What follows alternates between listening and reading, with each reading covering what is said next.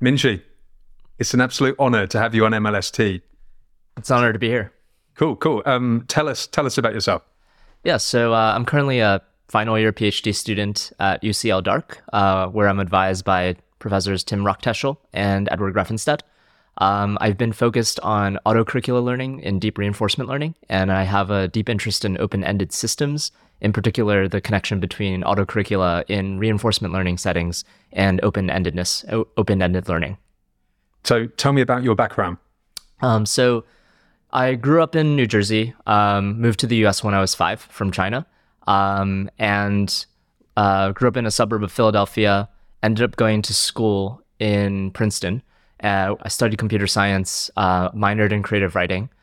Uh, after college, I worked at Google for a couple of years as a uh, product manager, as part of the associate product manager uh, program there, which is basically a training program for PMs.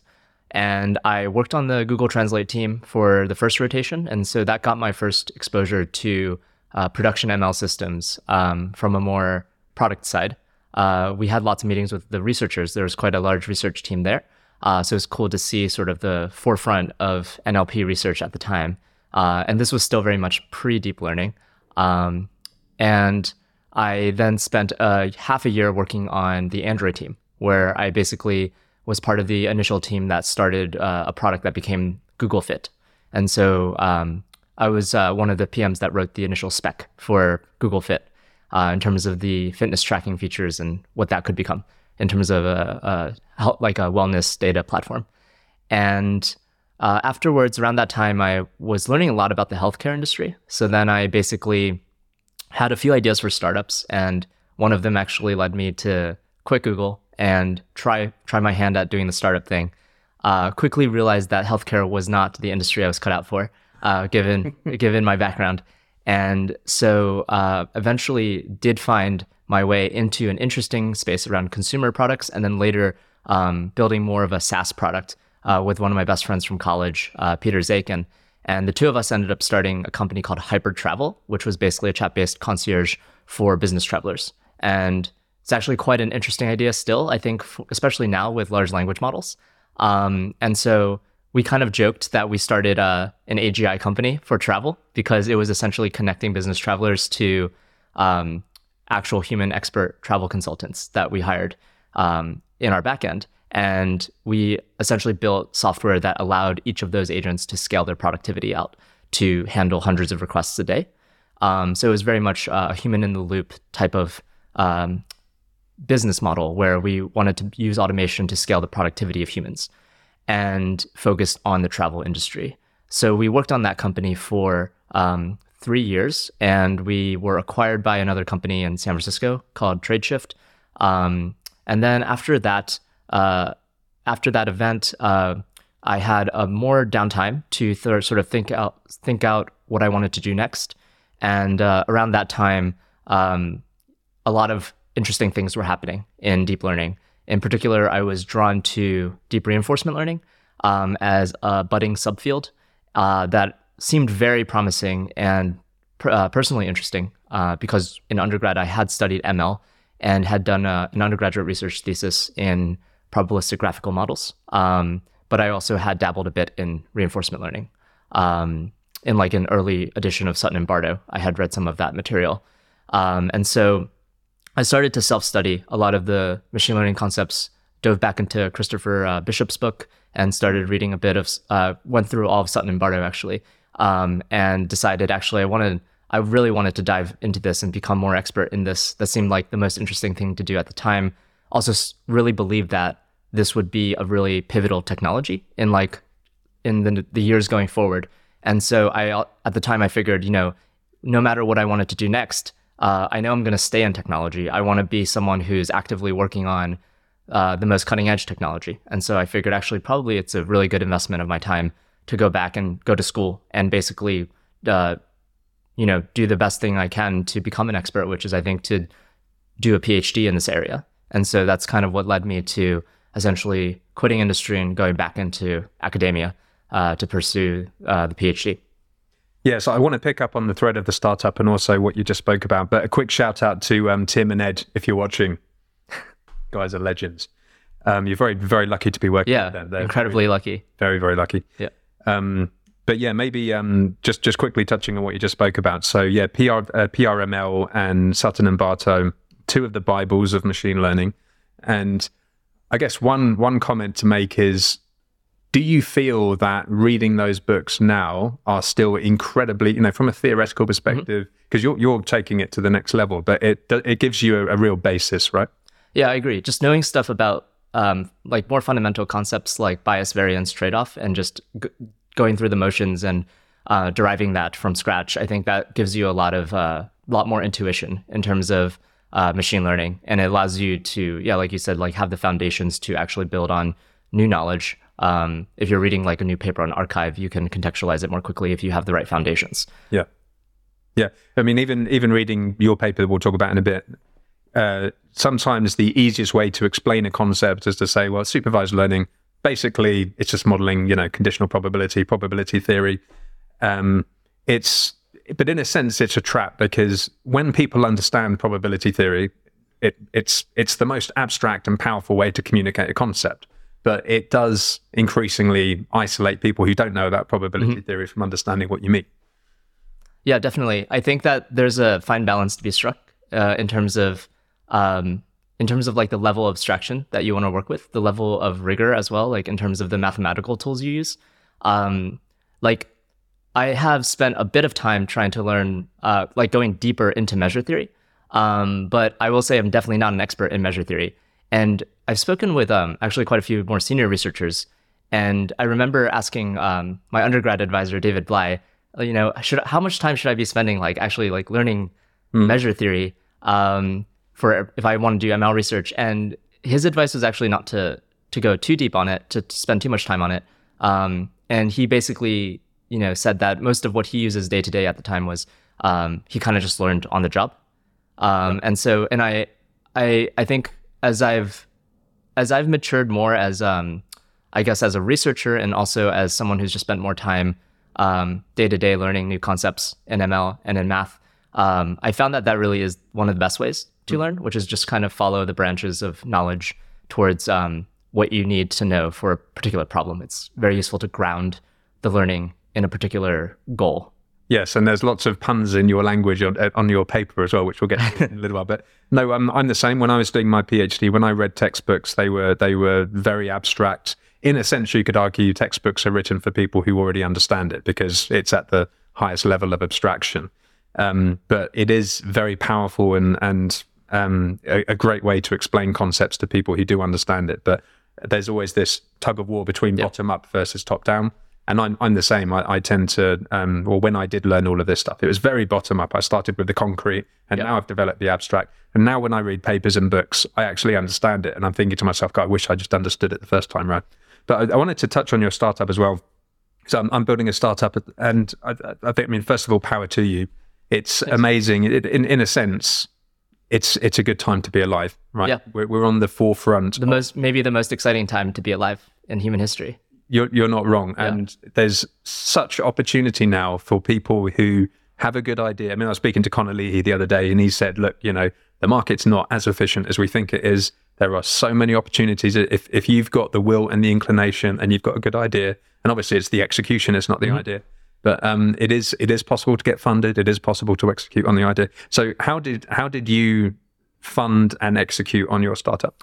Um, so I'm trying to recall just because it's been a few years, but basically, um, we so we basically lived off of our savings for about a year, um, and essentially, I about so I was at Google for a year and a half. About a year in, I kind of knew I wanted to do a startup as the next thing, and so around that time, I started to just like reduce my personal expenditure and started to save uh, into you know my checkings account tried to build up a little bit of savings um, for this sort of like long haul in terms of i wanted at least uh, a year and a half of runway to basically be able to work on a lots of different ideas. Um, and i don't think i so i didn't go into it with a specific product in mind Hmm. and i think my experience kind of reinforced this idea that i don't think if you want to be an entrepreneur, if you want to build a company, I don't think you necessarily need to have a, a fully formed idea in mind. And in many ways, it's impossible to have that because the ideas don't materialize until they come into contact with the real world, with real users in the market. And so I think the only way to really discover something that has product market fit, something that will work uh, to some degree as a startup, is to actually go out and force yourself to build something. Um, and so that's effectively what my co-founder and I ended up doing, where we basically both quit our jobs and um, kind of just put uh, put all of our skin in the game, so to speak, and uh, lived off of savings for a year. Um, slowly watched as our savings uh, depleted, and uh, but we we iterated through several ideas. Um, actually, one of the first things we built was actually a, a product that I still rather like, um, called Once, and it was essentially, in many ways, it was an Instagram clone, uh, and it was kind of us cutting our teeth in terms of just learning to be iOS developers and Yeah. building these end-to-end, um, you know, uh, end-to-end apps with a backend and everything. And uh, but I also think the concept was quite interesting. So it was not exactly an Instagram clone. The idea was that you can only post one thing a day, and that's why it was called Once. And so the idea was the app would send you a notification uh, at a random time in the day. I, we eventually set it to a specific time, but essentially it would say, uh, "Why don't you update your Once with you know what what whatever is happening today?" And so the idea was that it acted as your personal diary, uh, but it was also optionally social. So you could basically opt in to share your specific once a day posts with friends. Um, and it grew to a few thousand users. Um, but beyond that, we couldn't figure out uh, how to scale it more. Um, and so, how to grow the user base more. Um, and so, out, like after about half a year of working on this, we ended up uh, shifting gears and started looking at other ideas. But uh, it's funny because now, now it's been about five, six years since then, and there's actually an app called uh, I think it's called BeReal, and it's actually a very similar concept. Um, but I do think uh, there were a few very clever uh, sort of growth uh, growth oriented features that we did not come up with uh, that I think makes BeReal uh, BeReal work really well. Um, And so like this idea, I think they have a feature where it's essentially uh, sort of double opt in, where you basically have to you have to post something, you have to share something in order for you to be able to see what your friends are sharing. And so I think that's quite a that's quite a clever feature. Um, Yes. Yeah, because there, there's the perennial cold start problem. yeah. Yeah, I mean, we were talking on, on the way over here about um, some, some folks might use language models to seed. Let's say you've got a dating website or Yeah. something. You might have a language model. I mean, that, that's very unethical, of course. But Yeah, it's the famous story around Reddit, how Reddit uh, Oh, yes, sort of that's right. bootstrapped its activity by by faking a lot of user data in the early days. Yeah, yeah, yeah, exactly. Um, I wanted to talk a little bit about the the innovation thing. Um, so I worked in a corporate incubator, and I I ran one of the startups. It was a code review startup, and um, as I was speaking with Joel Lehman the other day, who um, uh, who who did this greatness cannot be planned book. There's a constant tug of war between serendipity and planning, and it was quite funny in this corporate innovator uh, place because they had all of these metrics about how um, what's your goal and and you know how can you measure what you're doing and so on. And then on the other side, they were taking all of this content from Y Combinator, talking all about the rate of innovation. And the rate of innovation is basically serendipity. It's about you know um, the cycling through as many ideas as possible to find your Yep. product market fit and discarding them as quickly as possible after eliciting information, Yep. hopefully from your customers. Um, so yeah, um, it, it is actually a remarkable, No, people don't like to admit this, but it's a remarkably kind of serendipitous process. I would totally agree with that, and I think that's one reason why the Bay Area still has the reputation for being sort of um, the epicenter for startups. Um, I think that a lot of it is due to serendipity scaling with um, the size of basically with the density of the network. Um, so you can't really plan for serendipity, but I think you can design your environment, so to speak, uh, to optimize for serendipity.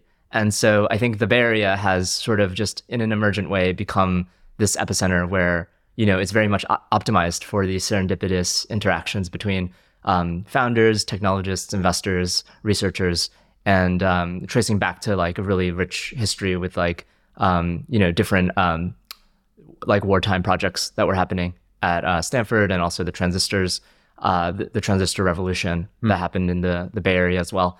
Um, so I think that in many ways it's still like an amazing place to be. Uh, am probably the best place to be still. But I do think that places like London are catching up as well in terms of uh, becoming like an AI hub where you have this like amazing um, collection of top universities, top research centers, and like corporate research centers um, and startups all being interested in the future of technology centered around AI. What, what do you think? Because I'm reading Why Greatness Cannot Be Planned. It really signed me on to this idea of um, basically serendipity.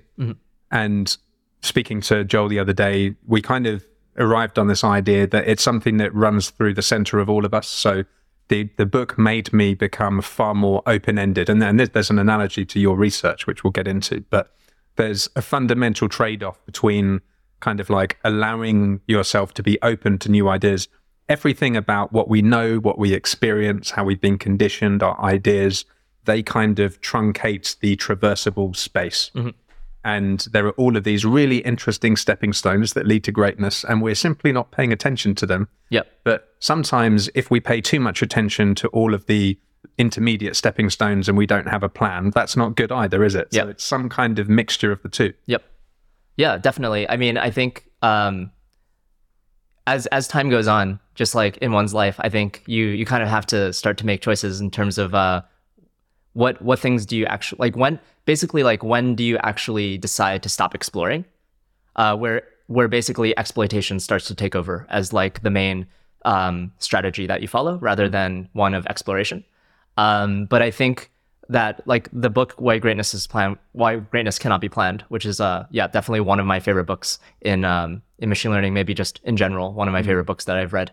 Um, I think that um I think really I guess the message for me was that it's always good to to keep some space, some room, save some room for exploration. Um, so like don't overexploit something. Always have some you know some percentage of the time or some amount of your resources that are spent on more blue sky or uh, open-ended uh, exploratory paths. And so I think, but I think this is generally a pattern that like a lot of different institutions and even individuals like develop over time. Like I think that it kind of reflects a lot of just um, uh, sort of emergent behaviors that people already follow and like institutions already follow. Um, because like most companies do have R and D and like skunkworks divisions, and in many ways, it's kind of their their approach for trying to it's their strategy for trying to um, walk this divide between um, this balance between exploiting their existing uh, line of products or services and exploring new ones. Um, and so that's like an obvious thing that most companies do. Um, but it is interesting because I think that while companies do this, probably a lot of individuals don't do this as much in their day to day lives. Like, I think a lot of people do end up just sort of converging, right? Like, in terms of this is what, um, like, sort of this is a setup in my life that is good. And so I will just, I will just keep this. Um, but there's also nothing wrong with doing that. Like, I think that's totally um, a good thing to do. Like, for if you just want like a stable, um, if you want a stable lifestyle and you have discovered some lifestyle that works for you, like I think that's um, that's very good in many ways to just continue to exploit that setup. But also, I think having open ended is, is nice because um, it allows you to be and like we can talk about more more about this in connection to research. But having a more open ended um, process allows you to be more robust to you know any shifts in your environment because even though you might exploit a certain environmental set of conditions that allows you to achieve like your goals in the current present time um, the world is non-stationary and in general like uh, you want to to be fully um, to maximize like whatever goal or like reward that you were trying to optimize for in the real world you need to be robust to non-stationary factors in the environment Yeah. and being open-ended having more exploratory behaviors um, in your behavioral repertoire is one way to actually uh, remain robust to these kinds of changes in your environment Interesting. One thing you said that I, I had slightly the opposite intuition is I feel that individuals rely much more on subjectivity, but there are um, pressures and rules all over the place. You know, like we're expected to get married, to get a job, to do this, to do Yeah. to do that. But it feels like there's more space for subjectivity when we are individuals. And, and Joel said something interesting, which is that when you have a collection of individuals, like at the society level, we tend to create regularizing top down forces, be they religion, institutions, or whatever. And then when you have these institutions and corporations, you tend to get these emergent forms of consensus, like, you know, which Mm-hmm. Yeah. is basically the objectification, the metrics, and so on. So, um, yeah, and, and but even then, I, I like this idea that we seem to simultaneously hold both things in our mind, which is we, and I, part of it is because the metric thing sounds very scientific. It sounds objective, you know, by definition. It's also intelligible, and it's and it's something which is easily to communicate success. It's about communicating success. So I think many people communicate using the language of objectives, but that's not necessarily how they actually think and behave. It's kind of like a weird mixture. Yeah, yeah. I think objectives are definitely useful for um, for guiding your own behavior uh, or the behavior of like an institution or uh, like a machine learning model. Um, but yeah, ultimately, I think most like pretty much every objective runs into this paradox, which is like described by Goodhart's law, where once you start to over optimize for your objective, which is always going to be a proxy for it's typically a proxy for what the thing you actually want to optimize is, um, then you can get into the situation where you obviously start to overexploit the proxy me- measure rather than um, actually improve on the true objective that you care about. Um, and like why greatness is, uh, cannot be planned has a lot of really great examples of this. Like Yeah, the Cobra. uh, yeah, Yeah. yeah, exactly. And like it, like education as well, just like teaching to the test, you end up teaching for kids to pass the SAT rather than um, the actual content, the actual material. And and like in a lot of ways, you can even imagine like the research uh, ecosystem right now is fallen prey to some of that behavior as well. Yeah, and a lot of this is about um, the limits of representation because uh, Keith, uh, you know, the, the the other co-interviewer, he said, well, if I design a test where it's not possible to shortcut, because this is the shortcut rule, Yeah. this is what Chollet calls the shortcut rule, and an example of that would be memorizing as many numbers as possible. Yeah. And there is no shortcut for that. You'll either do it or you won't. Wh- Yeah. Whereas if, if you're looking at a benchmark for a, like a SAT score or something like that, Yeah. it's actually representing something underlying, which is much more complicated. Yes. Yeah, I think it's um I think just defining good measures of what uh ways of measuring what we actually care about. I think that itself uh deserves a lot more study. I think there's not really a great um I I guess like in the machine learning literature, I think that could be a subject that warrants a lot more attention. Uh basically how do we actually how do we actually do better um, definitions of the metrics we care about? How do we actually define um, different notions like robustness, general uh, generality of the policies?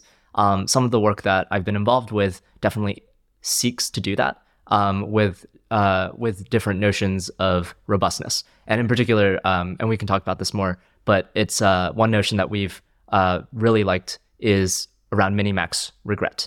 Um, so this notion of an agent that tries to minimize its worst case regret, and um, this is an idea taken from decision theory, um, and it's an idea that was uh, first uh, first uh, introduced in a very principled way by a collaborator Michael Dennis uh, in his paper um, at NeurIPS in 2020, uh, 2021, uh, where basically he he introduces this idea of having a multi-agent system that tries to that tries to optimize for a minimax regret policy. And I think this is nice because it's it's quite a departure from the typical um, the typical objective used in reinforcement learning, which is based on um, expectation maximization, so maximizing the expected discounted return of the agent. Um, and a lot of the um, a lot of the value of this alternative objective is that um, realizing that actually in if you want to build a general agent that inhabits the world, um, it's going to inhabit again like this world that's non-stationary where you don't really know exactly the distribution of events that will happen. And so, in other words, um, the agent out in the world is making decisions under uncertainty. And so, this is a setting in decision theory called decision making under uncertainty, which is basically saying um, if I don't know what state of the world is, or I don't know exactly what outcome uh, will happen, um, how do I make the best decision? And there's many different decision theories uh, that basically uh, have their own arguments for what you should do in that situation. And uh, minimax regret uh, is actually a very well argued uh, way to do this. And basically, again, it's just saying I want to take the action that minimizes my worst case regret, no matter what outcome happens. Um, and so this is nice, a nice alternative to expectation maximization because in this setting, you can't do expectation maximization. It's basically this realization that if you're out in the world under uncertainty, um, there's no distribution that you can actually optimize the expectation for. Um, so, like in the general case, you might be in any environment uh, where you don't really know the distribution or the transitions of events that will happen, and so you're you're deciding under uncertainty, and so you actually want it's probably preferable in this case to basically behave in a way that um, makes you robust to these uncertain outcomes, um, because there really is no alternative. Uh, to doing that. Like the alternative would be to assume some arbitrary distribution over the outcomes.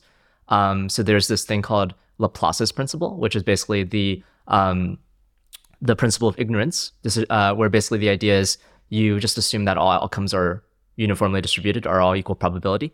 Um, but of course, that's kind of a naive assumption. But if you make these kinds of assumptions, you basically that's what you would have to do in order to maximize uh, an expectation. So instead, um, basically, the viewpoint that we've taken in a lot of the previous work is we should instead be optimizing for some decision making behavior that carries with it a notion of robustness in decision making under an uncertainty of possible outcomes.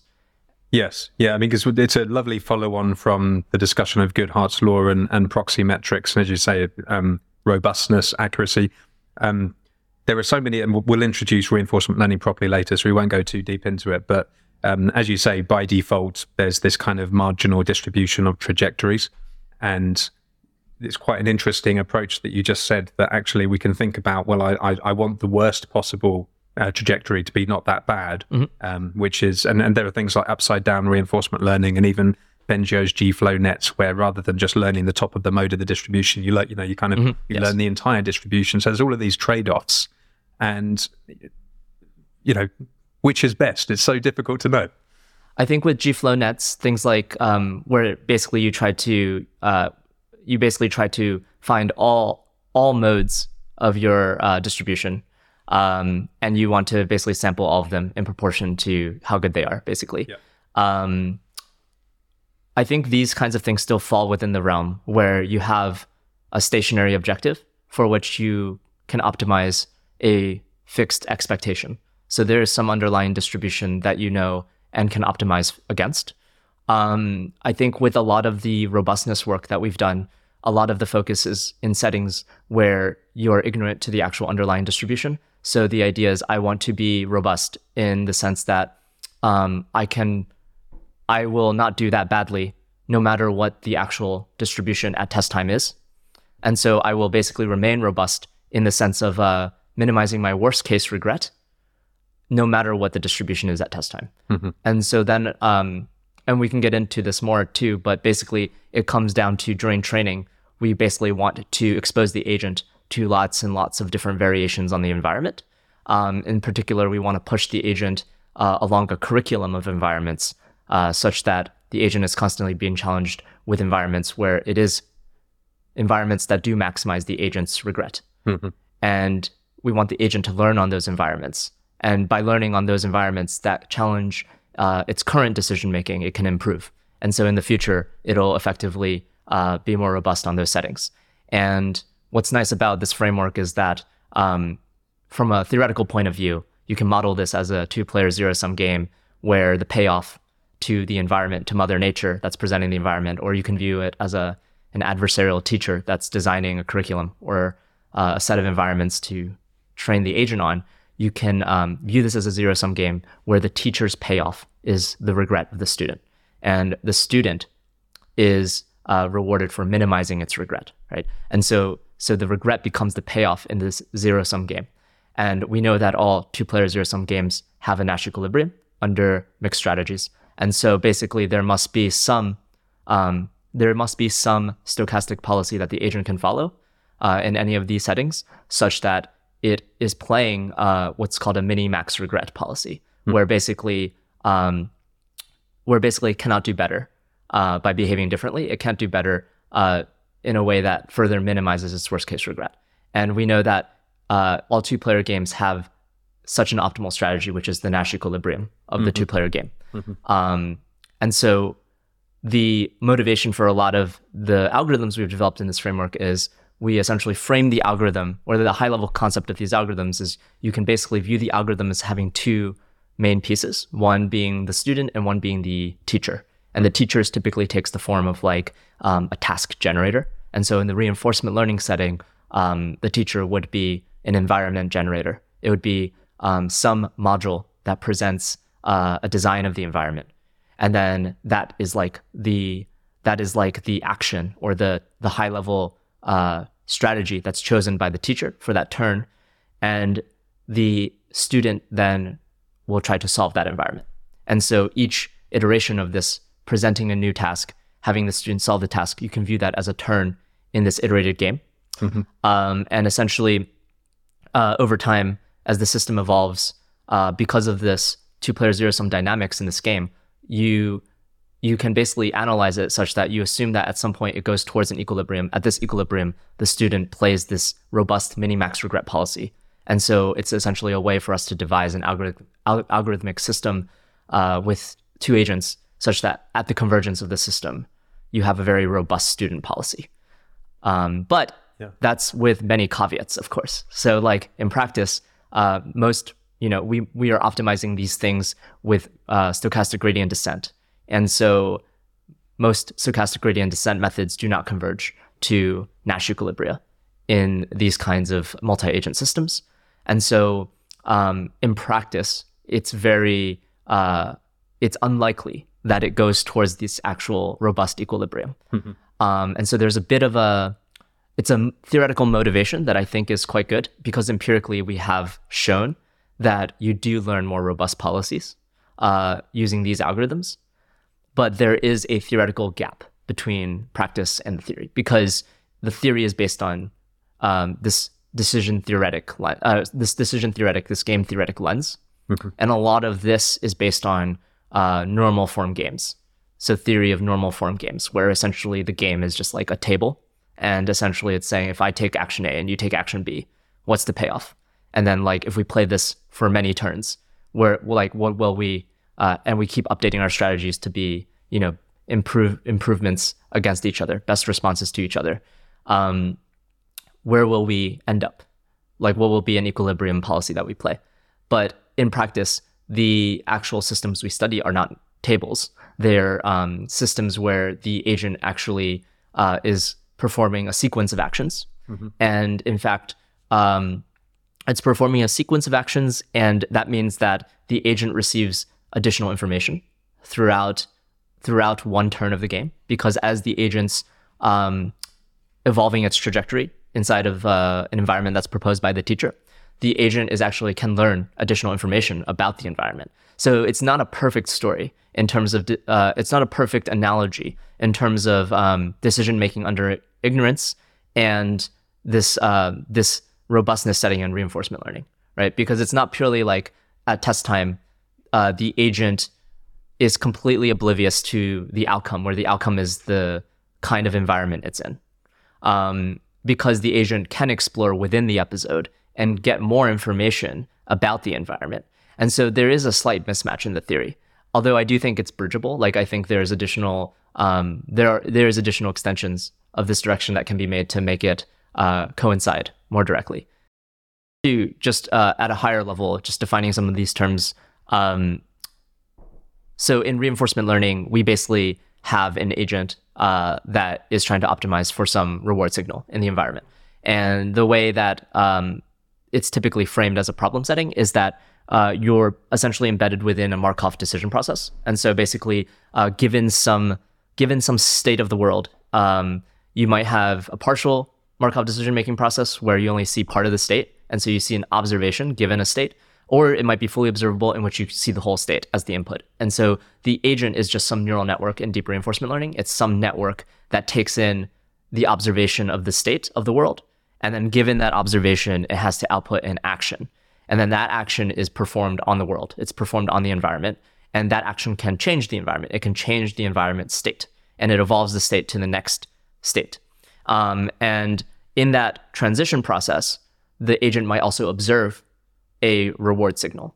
And so the goal of reinforcement learning is to optimize this uh, uh, in practice a discounted uh, sum of all the reward uh, of all the rewards it receives going into the future.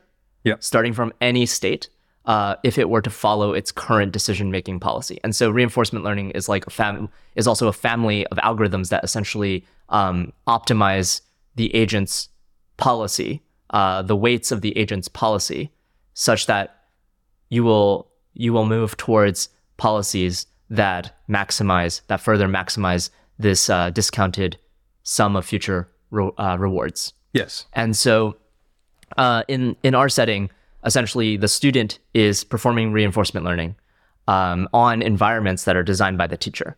And in this two-player game, we can view it as uh, we can view it as a two-player zero-sum game. And essentially, in two-player zero-sum games, um, you basically learn in introductory game theory that basically um, all two-player zero-sum games have what's called a equilibrium, and it's in particular it's called a Nash equilibrium. And so, in a Nash equilibrium, it means that um, all participants in the game are uh, not incentivized to change how they're behaving. They're not incentivized to change their current strategy um, as long as the other players are not changing their strategy. So it means that as long as I continue doing what I'm doing, you're not incentivized to change what you're doing. And so we're in a it's, it's you can view it as almost like a form of deadlock as well because we're basically both stuck behaving in our ways unless one of us changes first, decides to act differently. And so every two player zero sum game provably has a Nash equilibrium. Um, and so this is this is um, this is part of uh, game theory that we leverage in in uh, developing these algorithms because we can we are again framing it as this zero sum game between a teacher and a student where the the payoff to the teacher is the regret. Uh, you can view the payoff to the student as the negative of the regret. Um, and so basically, uh, we know that at this theoretical equilibrium point, um, they, they should be playing a policy such that they're not incentivized to deviate from that policy. And so if regret is the payoff, then the policy you must be playing as a student such that you won't want to deviate from it, it must be a policy that minimizes your worst case regret. Okay. Okay. And um, because I think a lot of people are intimidated by reinforcement learning.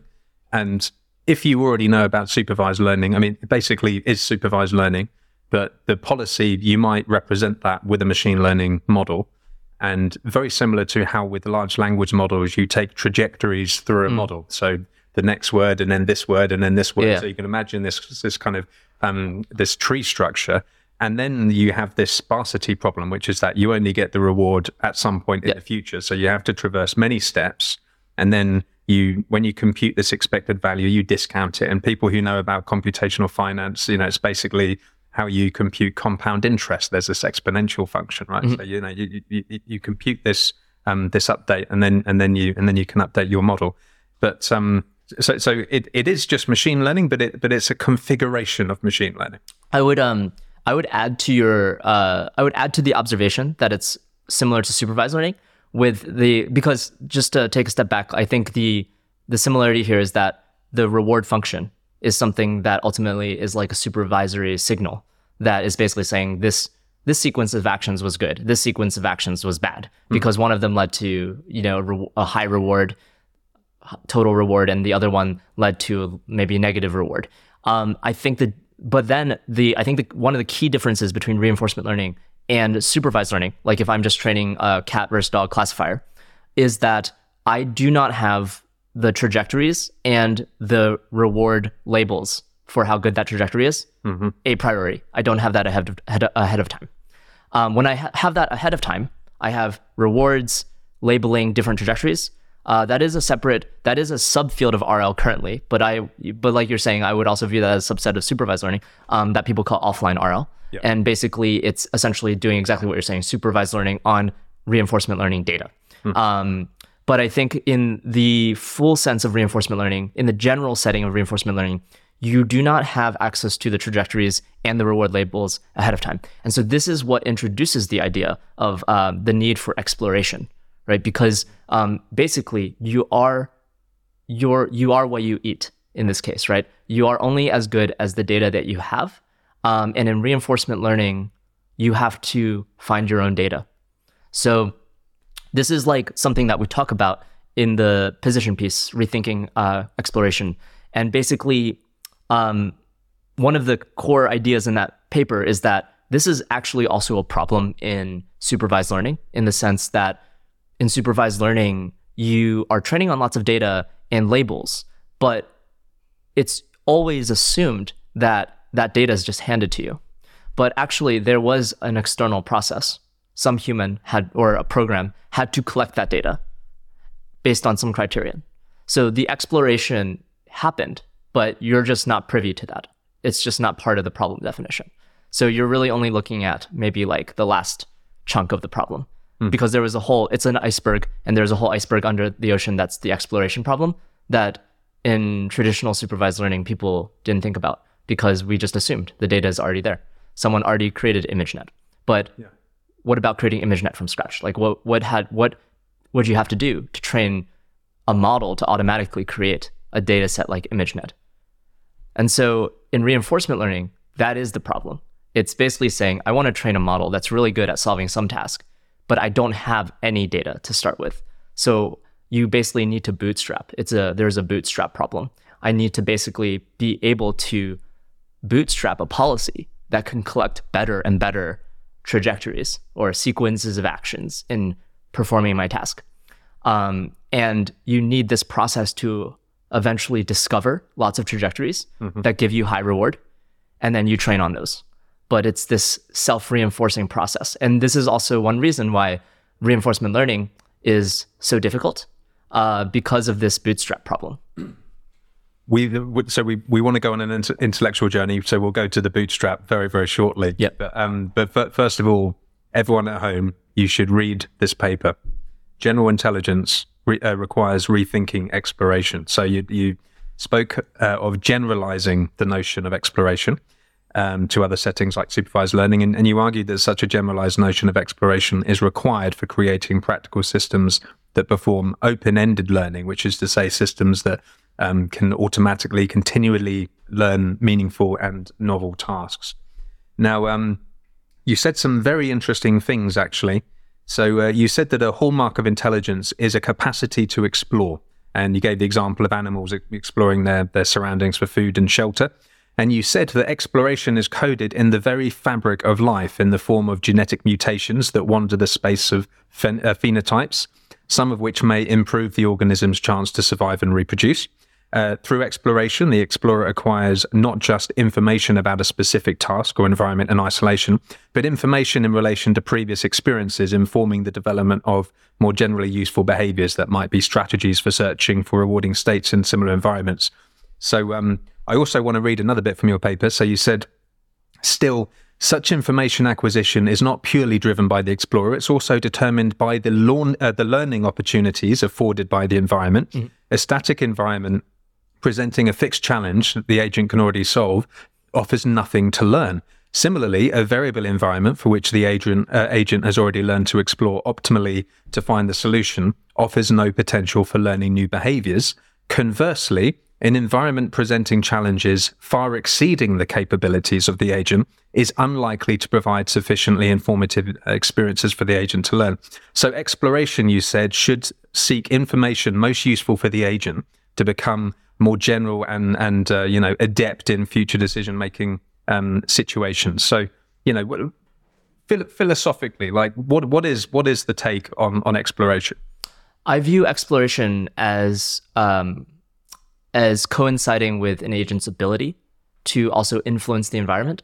Hmm. And so, in many ways, uh, if you basically if you are an agent that can fully explore. Like humans can fully, ex- uh, we believe we can fully explore the universe.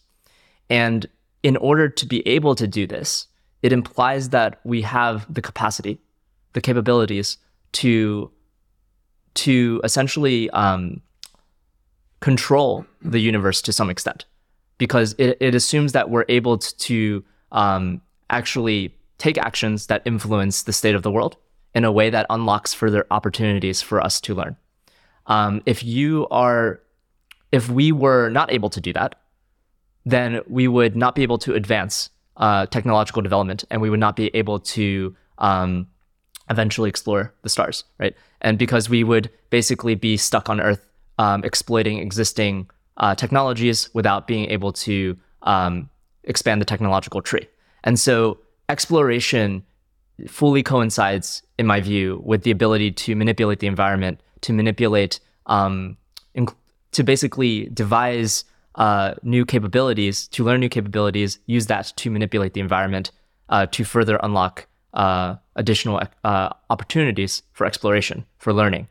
Um, and so, from this point of view, I view exploration as a very fundamental process for um, for de- for basically developing more general forms of intelligence because you can view you can view this as a proxy now of how intelligent a system is based on how much it's able to explore the environment. If you have an agent that can explore all kinds of dynamics, discover all kinds of dynamics inside of an environment that it's embedded within, that agent must be quite intelligent because it's able to figure out how to, for example, if it's in your apartment, it means that it's able to figure out how to open all the doors, how to open, you know, the cupboards, how to essentially discover all the different details that are in that space. So that implies it's learned skills that can manipulate many parts of the environment. Yes. In con, yeah, in con, yeah, sir. Go ahead. Go, go for it. I was just saying, in contrast, if you were only able to do a limited set of uh, tasks, you wouldn't be able to fully explore, like the apartment. You wouldn't be able to fully explore the environment. Uh, like if you were a Roomba, you could only walk around. You could only you only have limited capabilities. You can only um, move around like a planar surface in the environment. Uh, so you wouldn't be able to explore anything that's essentially higher than the floor, right? As a very toy example. And so if you were to, ha- to if you had some AI that could fully explore the apartment, it must have like additional capabilities. So that there's something really deep here that I want to explore. You know, there's there's searching and there's learning, and searching what? Searching through an environment, and searching and learning are closely related to intelligence. But you can kind of deduce from what I just said that the environment is strongly linked to intelligence. Yes. So it's it's almost like without the environment there is no intelligence. And I'm very interested in this idea of of enactivism. The environment affords actions, and and in a sense, the environment is a representation. So so do you do you think there's something very deeply linked between the environment and intelligence? Yeah, one hundred percent. Um, so uh, I would go as far as to say it's um, yeah, it's an essential component of intelligence. It's hard to separate intelligence from the environment, um, and so a lot of the algorithms that I've focused my time on developing in the last few years uh, essentially are in a class. They essentially all take a similar high level shape, where you have this teacher and student, and the teacher is essentially devising the environment for the student to master. And so it is essentially this um, it is this uh, symbiotic process. It's this co-evolutionary process between um, the environment and the student that's trying to master the environment. And so, um, if you think about it uh, at a higher level, like as humans, we we also design our environments, and we can augment our intelligence by designing our environments. At the same time, we also will sometimes specifically um, push ourselves towards environments or settings, problem domains where we find those mo- most challenging. And a lot of science is this, where we basically want to devise specific, we want to enter specific experimental setups. We want to set, enter specific domains of the world where we know very little about. And those are, that's where the most um, informative science happens. And so as agents, as learning agents, we are actually shaping our environments to collect observations to maximize our learning potential. Um, and this is this is how we advance in terms of uh, our collective knowledge. And similarly, this is one inspiration for like a lot of these algorithms where we could have uh, the system where essentially one component, the teacher, is constantly challenging the student. It's constantly pushing the student uh, to explore and try to learn to exploit the most challenging configurations of the environments. Um, of course, we look in we we study this in a pretty limited, as of now, uh, environment spaces, sets of design spaces for the environment. Like we look at two-dimensional mazes, we've looked at a two-dimensional bipedal walker environment uh, with different challenging landscapes. Uh, so the space of possible environments that we've looked at for these kinds of um, these kinds of co-evolutionary student and environment algorithms uh, is quite limited. Um, but I think the sort of positive empirical results we've so far found, uh, I think that further motivates us into thinking that this is something that can, this general intuition is something that can be algorithmatized into Yeah. these automatic curriculum learning methods. So yeah, so many interesting things there. Later on, we'll go deeper into the point of people think reinforcement learning is quite an open-ended process, but the data that we use to train them, maybe it's from a simulator. Typically, it's a computer program that someone's written, and there's a few um, knobs and levers on there. But Yeah. but it's it's actually very truncated in terms of the the number of environments you can generate, which by extension means that any intelligence derivable from those systems is limited. Um, but I promise not to get too philosophical because everyone tells me I get too philosophical to the point of being ridiculous, and I, I'm sorry that I do that. But um, the only fly in the ointment, and we'll talk about intelligence properly in, in a minute, but Shane Legg does have a definition which jives with what you just said about being able to do lots of tasks in different environments. But um, having spoken to people like Noam Chomsky, um, he's he well, he basically he argues against empiricism, which is this idea that given observational data, you can you know deduce um, abstract knowledge. And what I mean by abstract knowledge is knowledge which is not grounded in the real world. Yeah. So you know, like Platonic ideas, for example. And so, could you argue that there there is certain types of knowledge which you can't derive from an environment?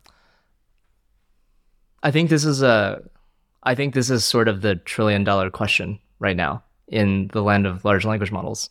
Um, like we basically see very interesting phenomenon here, where so at a high level, and I think a lot of, um, like I think people like Chomsky would would argue this this view where these large models are just trained on data that's found on the internet, and so you're basically just fitting this distribution and so, how could it ever learn something that's abstract and not encoded in that data directly? How could it learn something um, like theories about the world?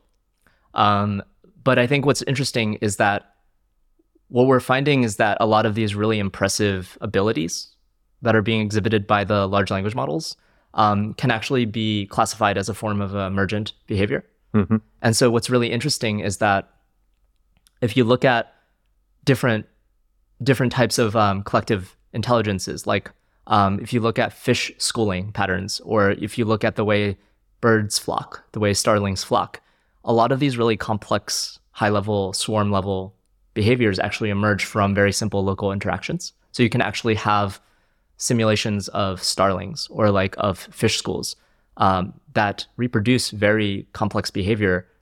But if you look at the actual code, it's actually based on very simple sets of uh, local rules. If my neighbor is doing X, Y, or Z, I will do this in response. And you can reproduce these really amazing patterns at a global level. And similar things happen in like the game of life, where obviously you have very simple rules and you can emerge all kinds of patterns. Um, and in fact, uh, it's been proven that like game of life is Turing complete.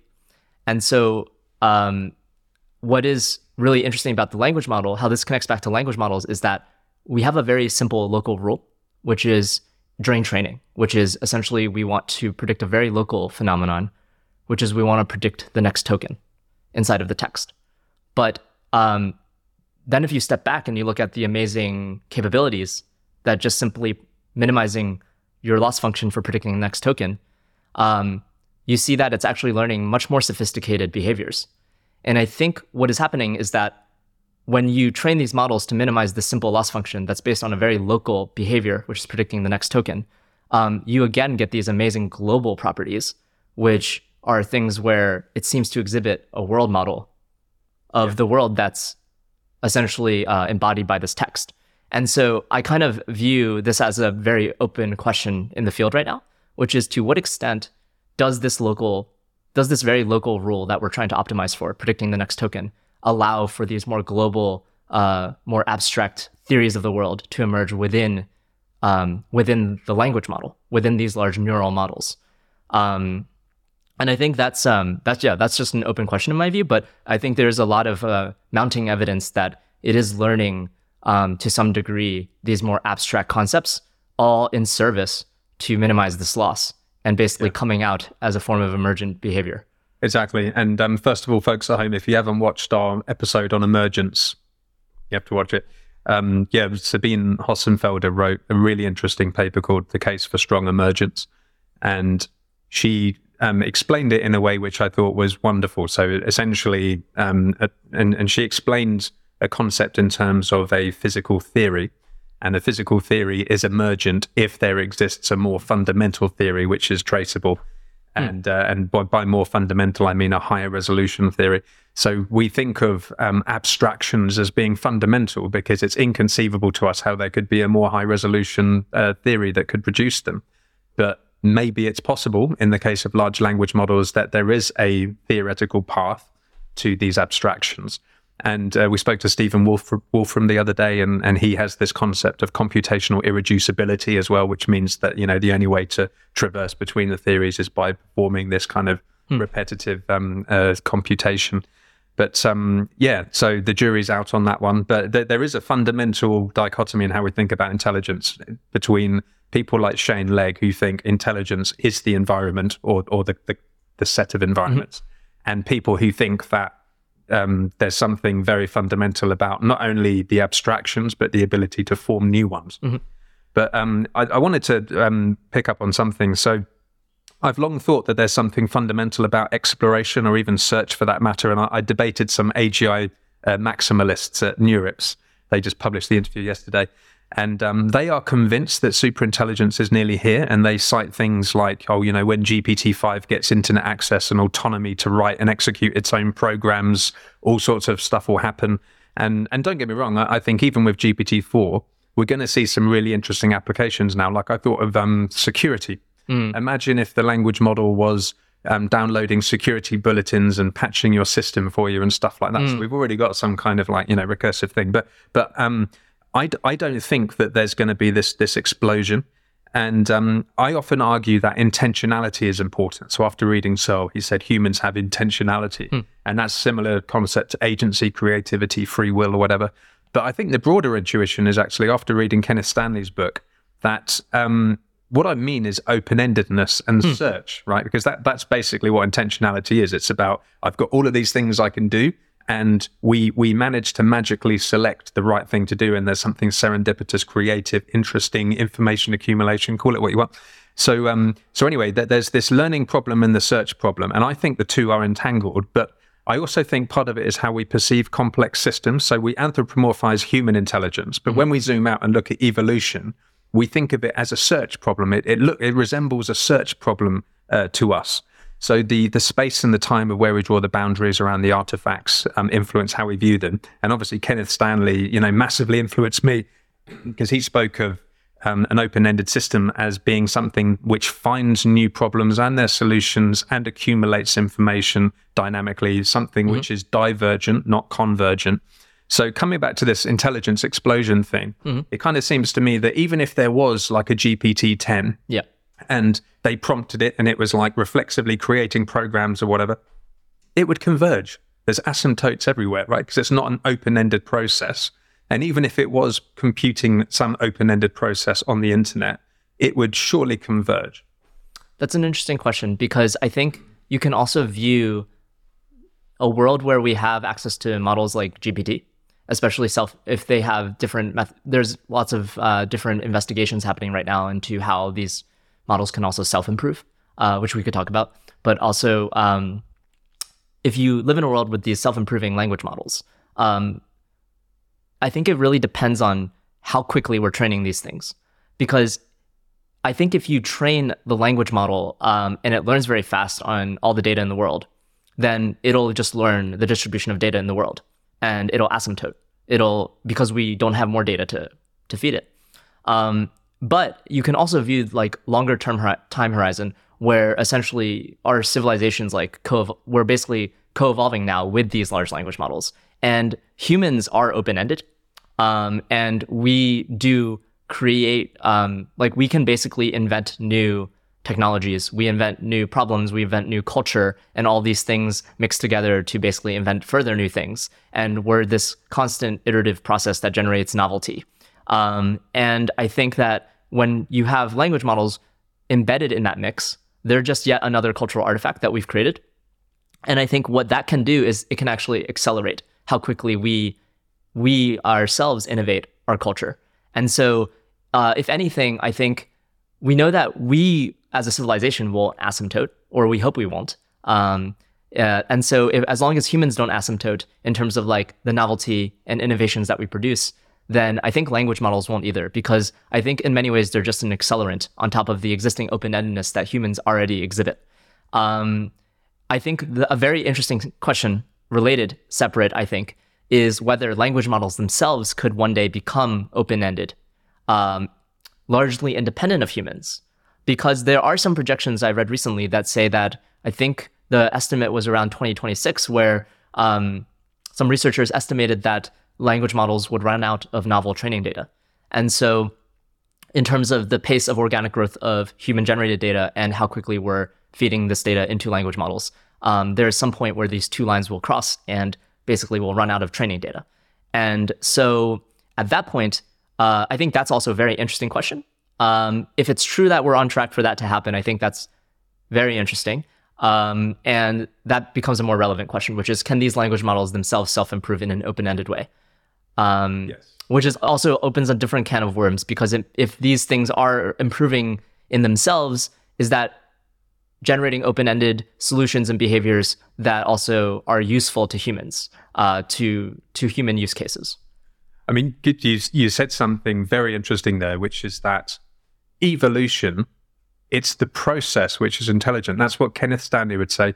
Actually, Francois Chollet says the same thing. It's the process of, of meta learning, and mm-hmm.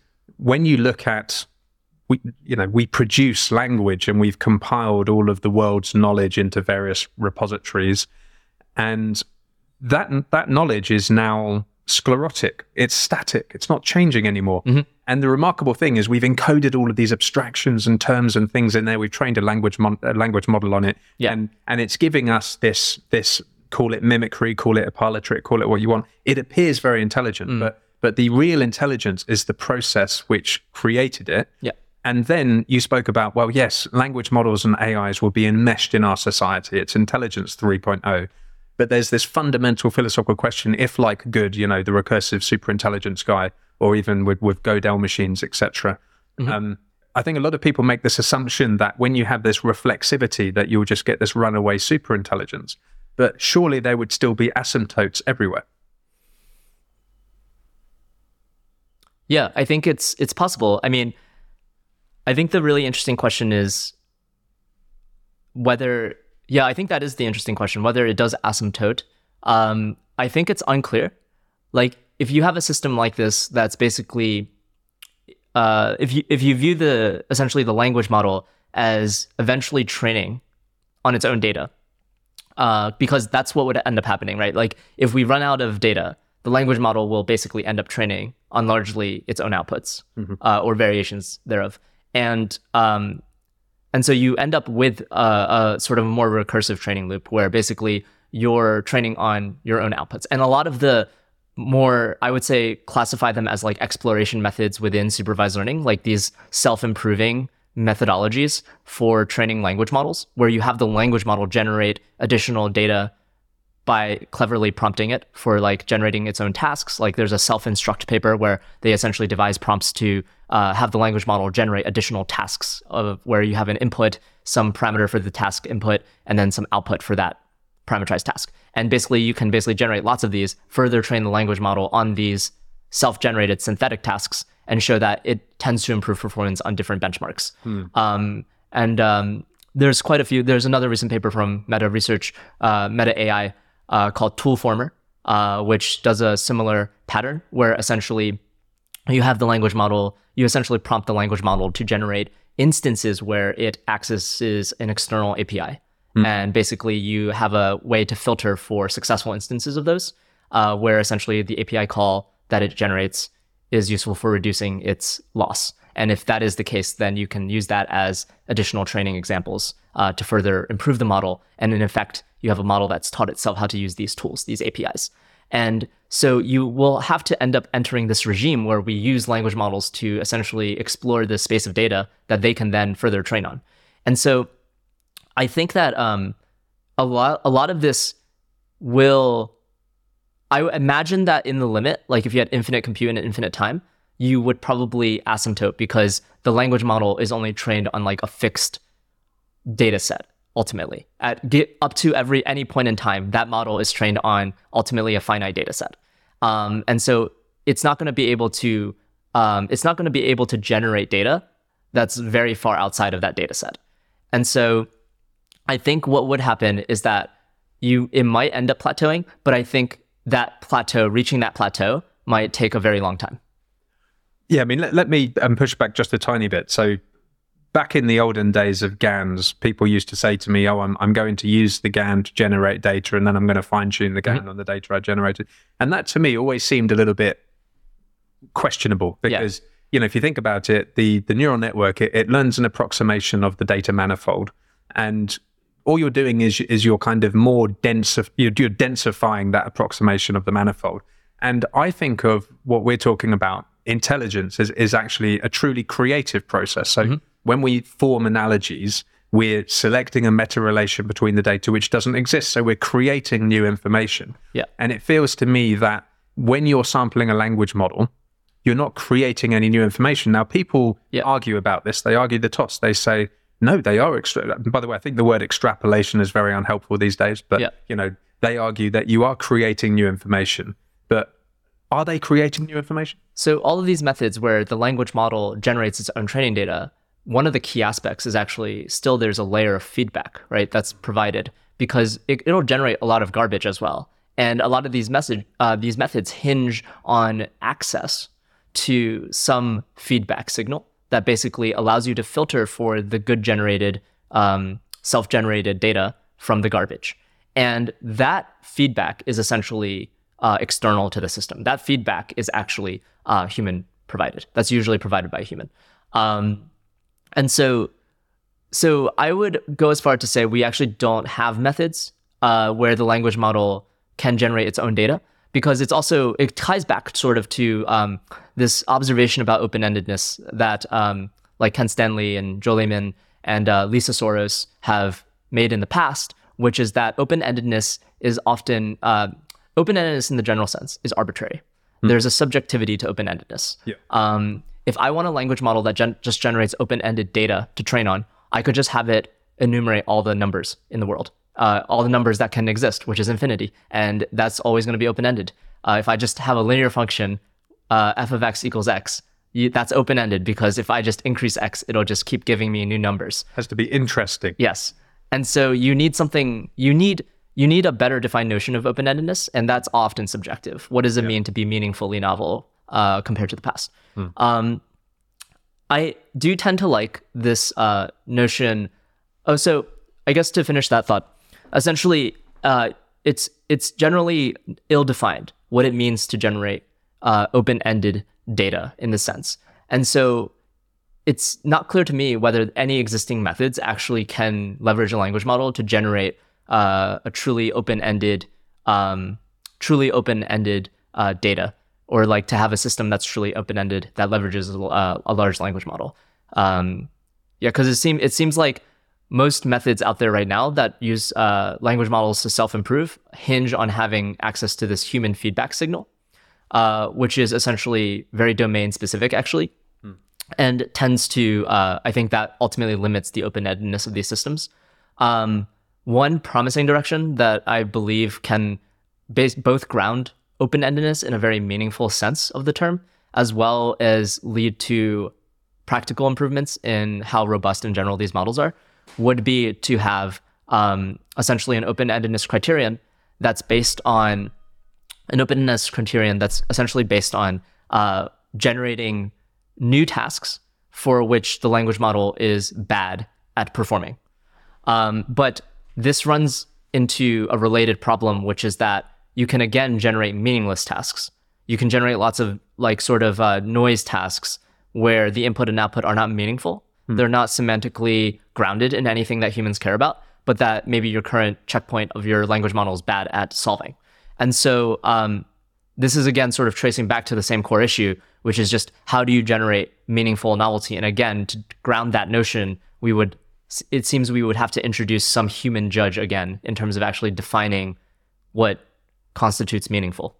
Yeah, I, I know. Um, so Stanley spoke about this gradient of interestingness And one thing we all agree on, even Noam Chomsky agrees on, is that humans have a really um, interesting form of subjectivity in, in, in terms of choosing things to do. And it's not random. It's definitely not random. But I was listening to the interview with Lex Fridman and Sam Altman last night, and, and they were talking a little bit about when we have language models in society, could they become a kind of open-ended process? Now, I know we just spoke about language models are frozen, right? Mm-hmm. So they don't learn anything new.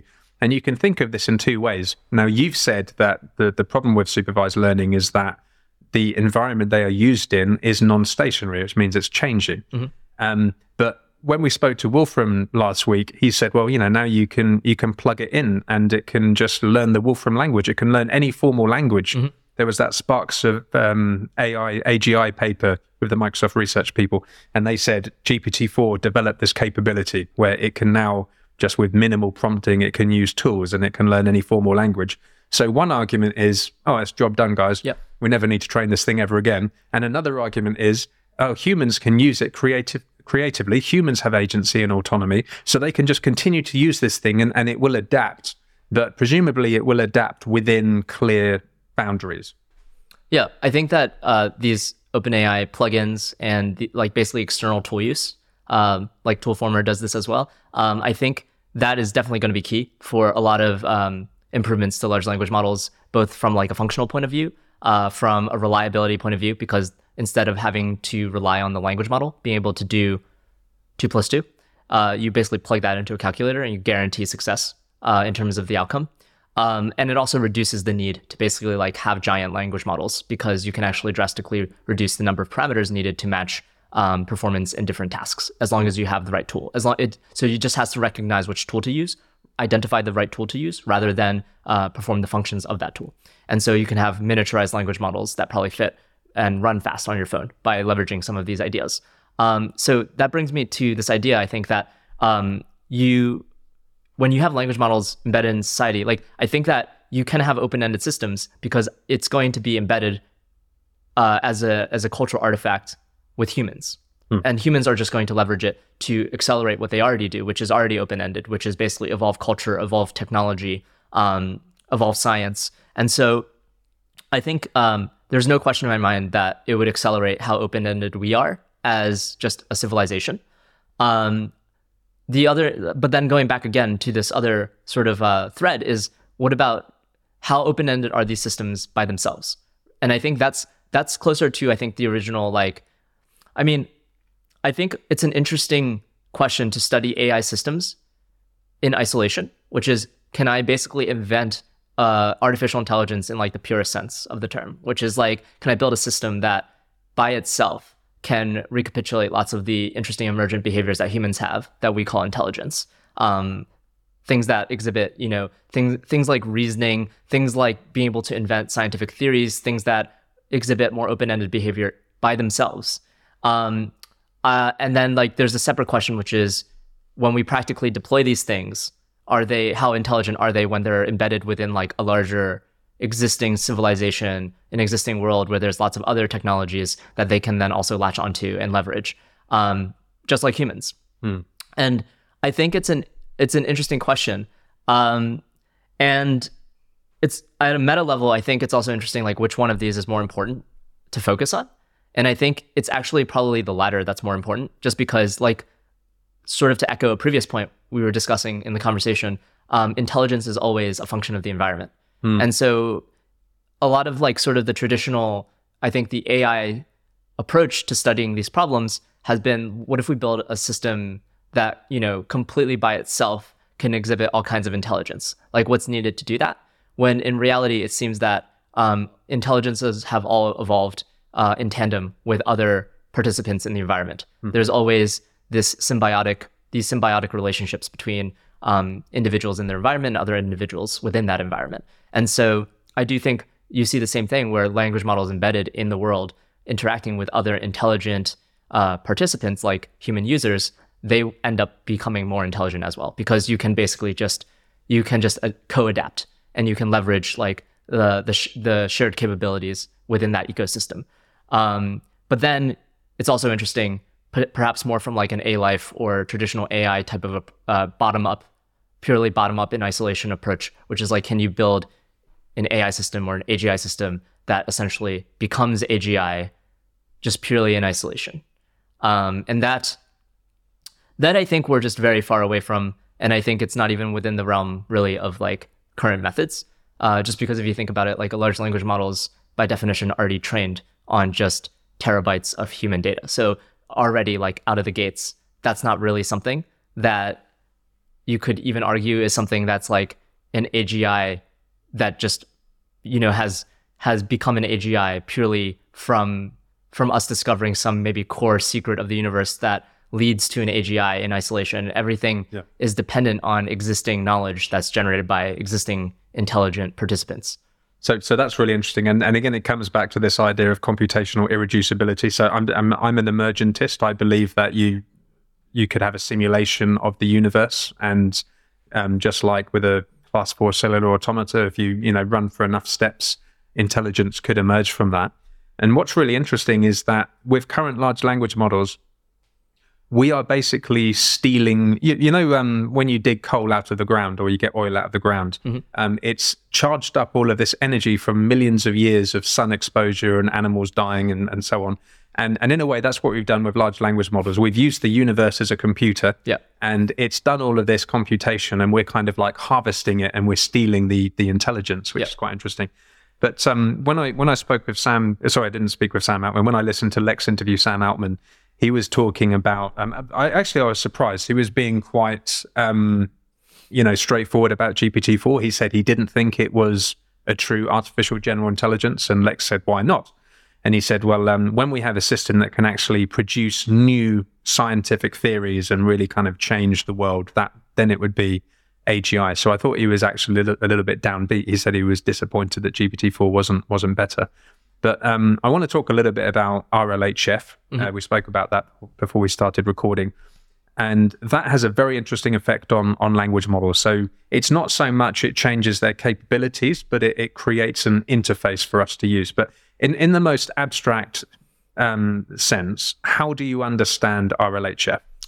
Yeah, so I, I think um, so in, in popular culture now, there's actually quite a good meme that explains it. Um, I think it kind of carries the spirit of it, which is this uh, Shoggoth meme that you've probably seen. Yeah. Uh, where uh, the idea is that like the base model that's just trained to model p of x, the distribution over internet text, uh, that's this very sort of chaotic being that you know has all you, you don't. It's it's uh it's this very like enormous being that essentially has modeled the whole internet of text, and so there's lots of um, crevices within that distribution, and there's both good and bad. There's um, there's a lot of probably hate speech, but then also lots of very brilliant content as well. Um, and so that's kind of what you get if you just model the whole internet as a distribution and using next token prediction on these large models. Um, and then, of course, the problem becomes if I ask this model to essentially perform a task by essentially providing it a prompt, like a, a prefix into a text that I want it to complete, then it's it can be difficult to anticipate how it's going to complete it. Like if I ask it um, a question uh, about calculus? Is it going to complete it as a professor of cal- uh, of math, or is it going to complete it by giving me a response from a random, you know, like commenter on 4chan or like a Reddit post? And you might get wildly different qualities of responses based on that. Um, in reality, um, it's sort of this like giant mass of just people that it's modeled. And so it's like multiple personalities times a billion people on the internet. That's what it's modeling. And so then this meme basically says, okay, well, RLHF is basically sticking essentially like a smiley face on top of this, mm-hmm. where it's essentially giving you, um, it's basically hiding this mess. It's hiding the fact that it's, you know, this chaotic like population of text that it's modeled. And instead, uh, it's going to provide you with a, a, a, very friendly interface into specific parts of that uh, mass of people it's modeling. And the way it's doing that is it's basically training, it's fine tuning the model on a reward signal that's um, that itself is learned from uh, human preference data. So basically, they collect human feedback data from uh, different generations of the language model, and they essentially use that to train another model that outputs uh, feedback signal for whether, given an input, how good is an output. So it's modeling human preferences. that's um, empirically collected. Um, and then you use that as a reward signal to fine tune the predictions, the generations of your language model. So treating the language model now in the fine tuning phase as a reinforcement learning policy. So like basically given what I've generated thus far, like uh, and the prompt, what should I, what is the next token I should predict? And so treating this as a reinforcement learning problem, uh, where the reward signal is this human preference model. Mm-hmm. And so um, what that's doing is it's essentially saying you started with P of X, which is modeling the distribution of internet text. And now we're going to use RL, where we're basically going to start to introduce bias into this distribution. Um, so what what is interesting about this is that when you train a typical language model, um, you're basically training it with something like a cross entropy loss.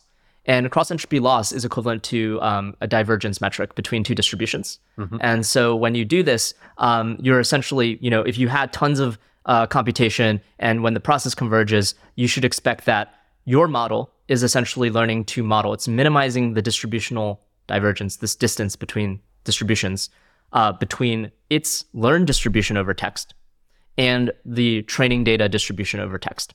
And so basically, when this process converges, when you minimize this loss, it should actually be matching the distribution of text on the internet. What reinforcement learning does is almost the opposite of this. Reinforcement learning is not doing distribution matching. Reinforcement learning is mode seeking. Um, so if you had some data where you say, um, I have maybe 51% of a positive, I have 51% uh, of an example where the right answer is A and uh, 49% where the right answer is B, but I can't tell ahead of time like which which answer it should be because maybe the two inputs are aliased, then reinforcement learning is going to, if you keep training the policy to maximize the reward, it's going to always choose the first answer because it's got a slight bias in the distribution. But by always choosing it, you're going to maximize your reward in expectation. That's what it's doing. So reinforcement learning is mode seeking.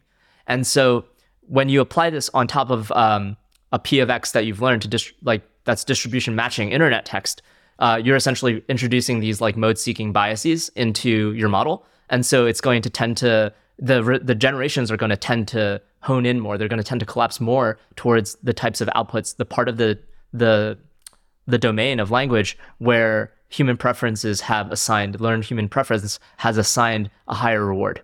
And so what you're doing is you're losing a lot of the diversity of P of X. So you're losing a lot of diversity in exchange for perhaps more reliable generations that take you more into the parts of the distribution, um, the original distribution that had more, you know, higher quality answers. So maybe now if it's tuned to give me good answers on math questions, now if I ask it a calculus question, it'll tend to favor those those uh, completions that are modeling the outputs of a college professor of math rather than, you know, someone who's like asking the same question on Reddit and saying, help, I don't know how to do this problem. Yes, yes. So what could possibly go wrong? Um, yeah, as, as you say, so a language model, it's um, learning this conditional probability distribution conditioned on a sequence of tokens. What's the next token? And that probability distribution has loads of modes. It's like this big hilly landscape. And some of the modes are, you know, um, 4chan some of the modes are Stanford University, and we want to kind of like snip out all of the bad ones and all of the ones that we like. We we want to remain. Now, I guess I wanted your intuition on how this pruning. Can we call it a pruning process? How that affects both the capability and the bias. Yeah, so I think it essentially improves um, how reliable the uh, answers are by introducing a bias. So you're biasing the model to generate um, completions that were favored by humans in the preference uh, in the when you collected the preference data. And so if you assume the preference model that it's used to train on is a is a proper reflection of the human preferences, then it is biasing the model towards those that whatever human participants used preferred. And so that itself also introduces bias because it's like the specific humans that are providing their value um, assignments to the uh, completed answers, they're you're essentially distilling their reward, like you're distilling their preferences. And so the actual humans, the choice of humans for collecting the preferences is very important um, because you're ultimately the model is going to exhibit those values as well.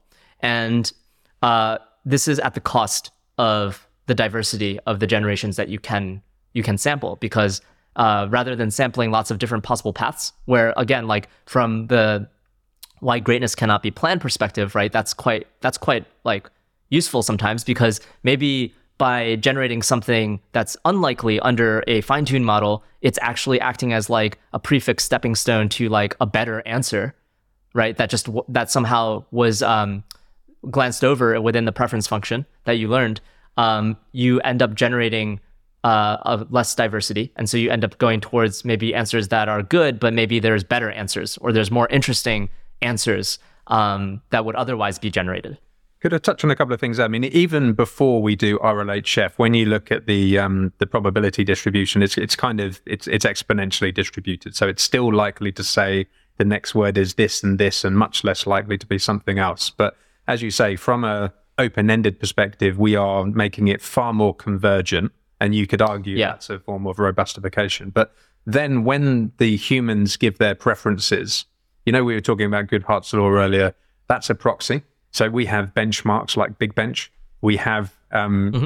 this human over there said it looked like a good output. Yep. And what what's the right thing to do? I guess what I'm saying is that there's there's what's right from yep. an alignment point of view. So there's morality and ethics. There's being able to perform well on mathematics challenges, and there's this human over there thought it was a good thing to do.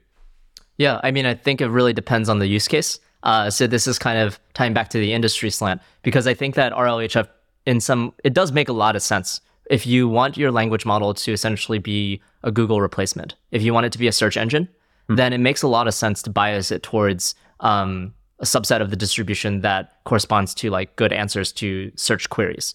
Um, but this is going to like an example of when this would be in more perhaps direct opposition to a use case to another use case would be if you want to use a language model um, as a creative writing assistant, right? If I want to use the language model to help me generate new creative art in the form of a novel or a short story or poetry, um, by using RLHF, you're reducing the diversity of the outputs because you're basically saying, I'm going to play it safe rather than uh, play the wild card and get more interesting content. But when you're an author, when you want to actually create new cultural content that's interesting, you often want to play the wild card. You want to explore the space of ideas. You want to, and sometimes that requires going through stepping stones of ideas that maybe are pretty suboptimal or maybe controversial or offensive. Um, but that's all required to get to somewhere better, which is maybe somewhere where you can't get if you were just following the uh, RL, RLHF uh, fine tuned trajectories. Yes, and and that's why lots of um, creative people, I think I, I read on Less Wrong, they prefer using the original DaVinci 3 because mm. they thought that the command models were less creative. But um, here's something interesting. I mean, as an open ended person, you think open endedness in of itself is intelligent. So you would argue that GPT 4 is less intelligent. It's less. Cr- I think it seems that it would be less creative if it were. I well, I don't know too much about GPT four uh, in terms of the capabilities, but like in terms of the three point five like Chat GPT model, mm. it does seem like it's uh, it, it could be. One risk would be that it's less creative if it's RL fine tuned. Mm. It hmm. might be less creative at generating things that are more off the off the beaten path. Yes, but I mean, I, I guess um, we can distinguish um, crystallized intelligence from intelligence as a process. So mm-hmm. if you're one of these AGI, it's going to take over the world type people. Yep. Well, um, only when it's in a process enmeshed in society, and because it would produce demonstrably a more convergent process, then it must surely be less, not more intelligent. But um, yeah, very interesting. Okay, well let's let's move on a little bit. So um, you spoke about the shortcomings of supervised learning, and uh, you said that when we, you know, when we learn from finite offline data sets, they have two shortcomings: incompleteness. So the set of all facts about the world is actually infinite, and stationarity. All such data sets are by definition fixed. You said. And I also want to introduce this concept of inconsistency, hmm. which is this idea that sometimes when you mix data together into a monolithic and entangled representation, it might help the headline metrics but harm the specifics. And this is about this notion that, well, model bias is all about models learn the head of the distribution, they don't learn all of the entropy on, on the long tail. So, um, yeah, tell me about the shortcut, shortcomings of supervised learning. Yeah, so this, it's interesting about the uh, inconsistency uh, notion that you're talking about. So this is kind of this is also related to the previous discussion around um, just like the purely uh, distribution matching GPT, where you basically train on internet text without fine tuning, and then there's the fine-tuned version. Um, seems that the fine-tuned version would be a lot. You would hope that it's more consistent in the answers mm-hmm. because you would assume that human participants uh, prefer consistent answers to their math questions or to their programming questions. Um, while if you model the full text, you might have modeled programs with bugs in them, and so you would have like incon- basically inconsistent solutions to the same problems that you ask of it. Um, and so yeah, so I think that is interesting, but I think this is also the inconsistency is also interesting as an idea I think to leverage in generating synthetic data. Um, and I think this is starting to be a pattern you see in some of the self-improving methods you see with language models, hmm. where basically you can essentially have a language model generate lots of um, like one strategy could be to have the language model generate lots of potential solutions, uh, and then basically choose ones that are more consistent with potentially other generations that it's made in the past. Um, and so that could be like a filtering criterion for outputs of a language model. Mm-hmm. Um, and so consistency could be a really good bias in terms of um, in terms of uh, generating solutions for certain domains where there's like a clear notion of success. Um, but then consistency, you might actually want inconsistency in a lot of ways because if you were to model, for example, like political leanings, or if you were to model stuff like, oh, I want to have a language model write an op-ed piece about you know U.S. politics. You probably you th- that's by definition um, a, a, subjective area that's going to have a lot of inconsistencies in terms of viewpoints. Um, and so I think in that case, it could be actually a feature, not a bug, for the language model to be inconsistent. Um, and a lot of things, like if if you're in the objective realm, like the laws of physics are consistent, and like a lot, like all the all the scientific laws and like uh, modeling the world, having a physical world model, all these things will be consistent. And that and like if you have a language model force itself to be self-consistent you're going to do a better job at modeling these things. But uh, what makes i think what makes a lot of um, the most difficult problems uh, in life is actually just like these things that happen at a more abstract realm where you have these disagreements because people have different values. And that makes their behaviors um, inconsistent and so you want to have um, i think if you want to solve these like higher order societal problems you're probably going to need a language model that can actually uh, sort of double down on being inconsistent. And actually, I think we'll need to devise different ways of essentially exploring that inconsistency. Um, and yeah, and basically make use of language models that can model distributions of text that are inconsistent. Yeah, and again, there's two ways of thinking about it. So you can argue that language models learn emergent consistency from inconsistency, but you could also argue, as Sara Hooker does, that there's some fundamental model bias that kind of prevents you from learning a lot of the new. I mean, actually, like what, I was when I was talking with Joel Lehman, um, so much about the subjective experience is not representable and not learned by language models. Some of it is, but there's there's always this notion that because I think you would lean to using open-ended approaches to start capturing some of this rich diversity. But I wanted to talk about um, uh, generality, which is what you spoke to in your paper, and, and also intelligence, which I think of as being synonymous. Others don't. Um, but you said the subject of generality in intelligence is a loaded concept, to say the least. General um, uh, definitions uh, of intelligence tend to be vague, incomputable. Uh, even my friend Chollet's definition is incomputable, um, unquantifiable in degree.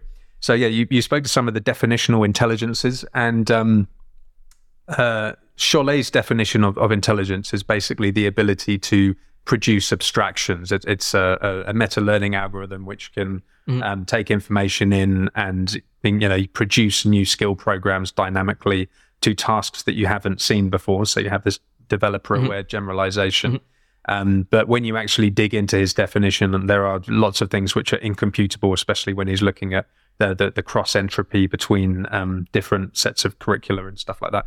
But um, but but you, you said you've got a definition of generality, which is very interesting, um, a relative ge- uh, definition. So model A is more general than model B relative to a task set T if and only if A performs above a threshold level, that of a minimally viable solution in tasks in T than B, while at least uh, matching the performance of B on all of the other tasks in T on which B meets the threshold.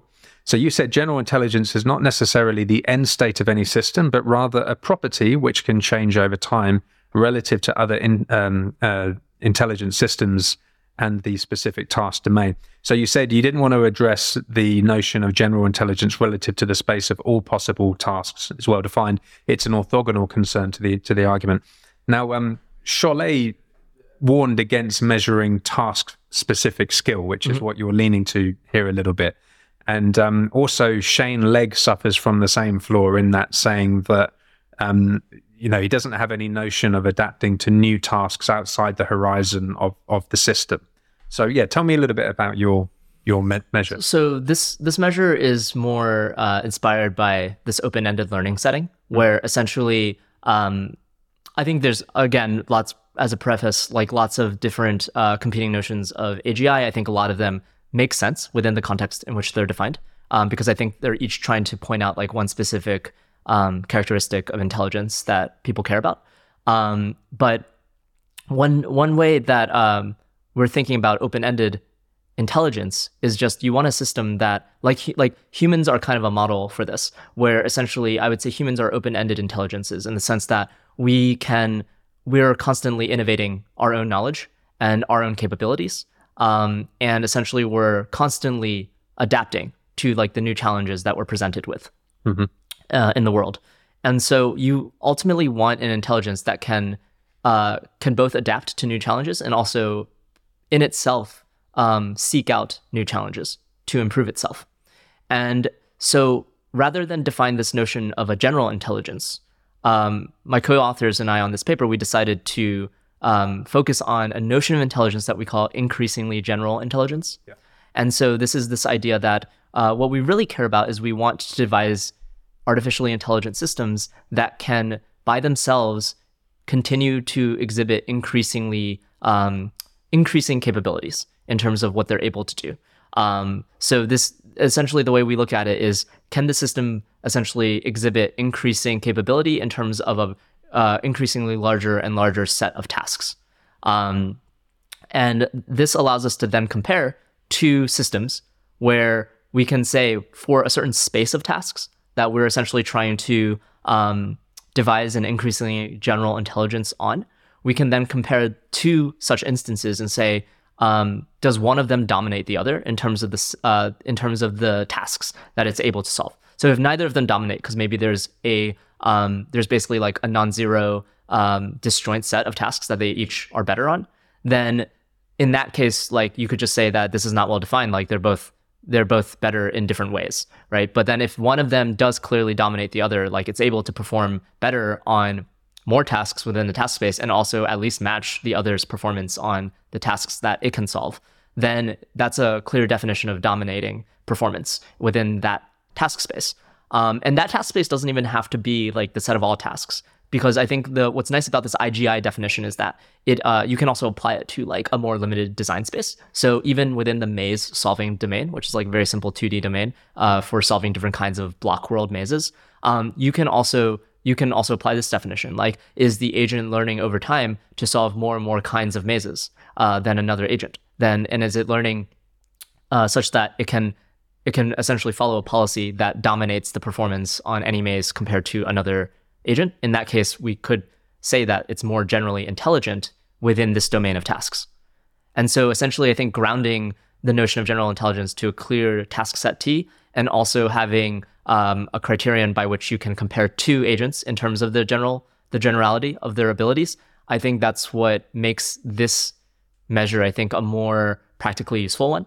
And sort of one one sort of mild criticism we we mentioned in the paper about uh, previous definitions, um, like this universal measure of intelligence uh, based on like the AIXI model, is that really like these these these models um, of intelligence of general intelligence are sort of like starting from the top down. Hmm. They're essentially defining this is what an ideal intelligence looks like, ac- according also to a, like a very specific notion um, of generality that's based on like the universal prior, which is essentially like assigning non-zero probability to all um, essentially MDPs that can exist, all decision making tasks that you could try to be good at.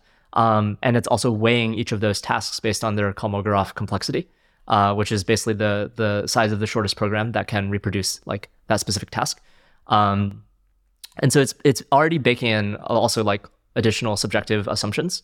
While here it's more just saying uh, it's a bottom up definition of intelligence, um, and so that allows us to have something that's more, I think, grounded to a particular algorithm, and we can basically design algorithms to keep trying to gradually increase um, how how quick the, their ability to uh, become increasingly general.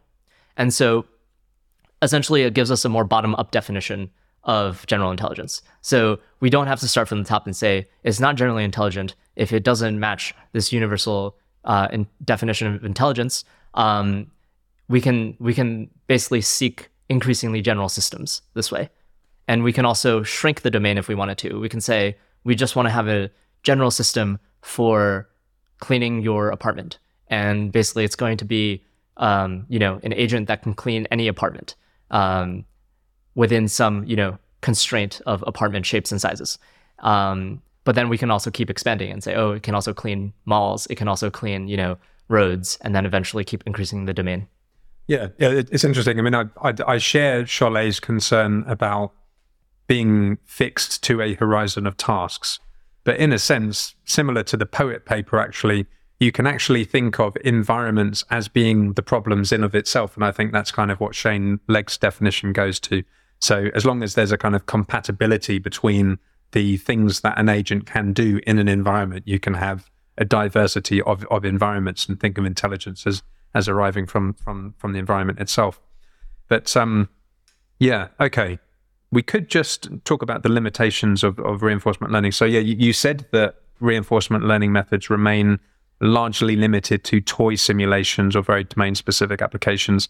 And you said some of this is, um, you know, the potential costs, so financial, temporal, environmental, the dangers of real world uh, experience collection. You said that current simulators predominantly mirror the limitations of static finite data sets, such as in supervised learning. RL agents share the same failure points as supervised learning when deployed in the wild. You said that a static environment or static simulator uh, refers to an environment whose factors of variation form a constant set throughout the course of training. And uh, you said that while a static simulator with adjustable parameters can span a vast space of tasks, ultimately it can only offer experiences within the limited domain that it was designed to simulate. So I hadn't really thought about this before. This idea that even though the paradigm is more general, like the, the way we train it and feed it data really isn't at all. Yeah, I mean, you can sort of draw the analogy with supervised learning, where if I give you ImageNet, you basically just have the 1.2 million images in ImageNet, and you're not really going to expect the model to generalize beyond that.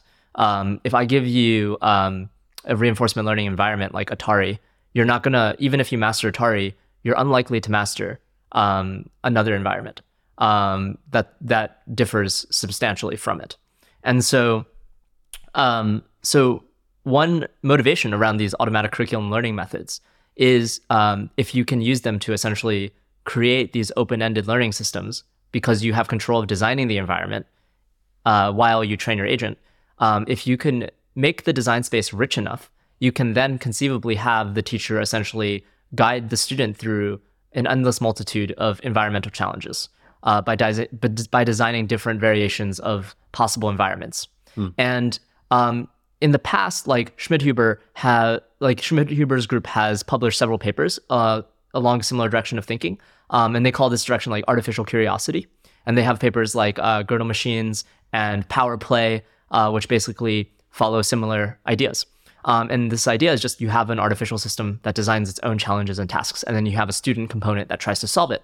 And essentially, you keep pushing the student towards the horizon of tasks that it does not yet know how to solve.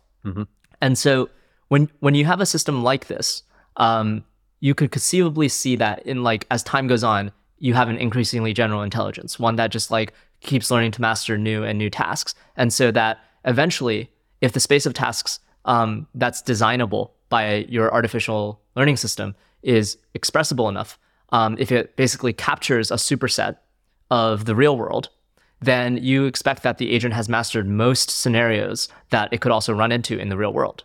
And it again, like tracing back to sort of the motivation of uh, this IGI concept, it doesn't have to be all tasks that exist because obviously that could take a tremendous amount of compute um, to to do. But you would you could constrain it. You could say, I just want the most general. Um, I want the most general curriculum uh, agent uh, and a curriculum that basically traverses all kinds of different scenarios within a limited task domain. So maybe I want to do self-driving cars. I just want a simulator that's expressible enough where I can es- essentially run an auto curriculum over all possible traffic scenarios and then basically have an agent that can be very good at different kinds of traffic scenarios. Mm-hmm. Maybe that agent is like a traffic light. Maybe it's not a car, right? Maybe it's like I just want a traffic light that's really good at optimizing traffic flow in lots of different distributions of traffic um, along the roadway.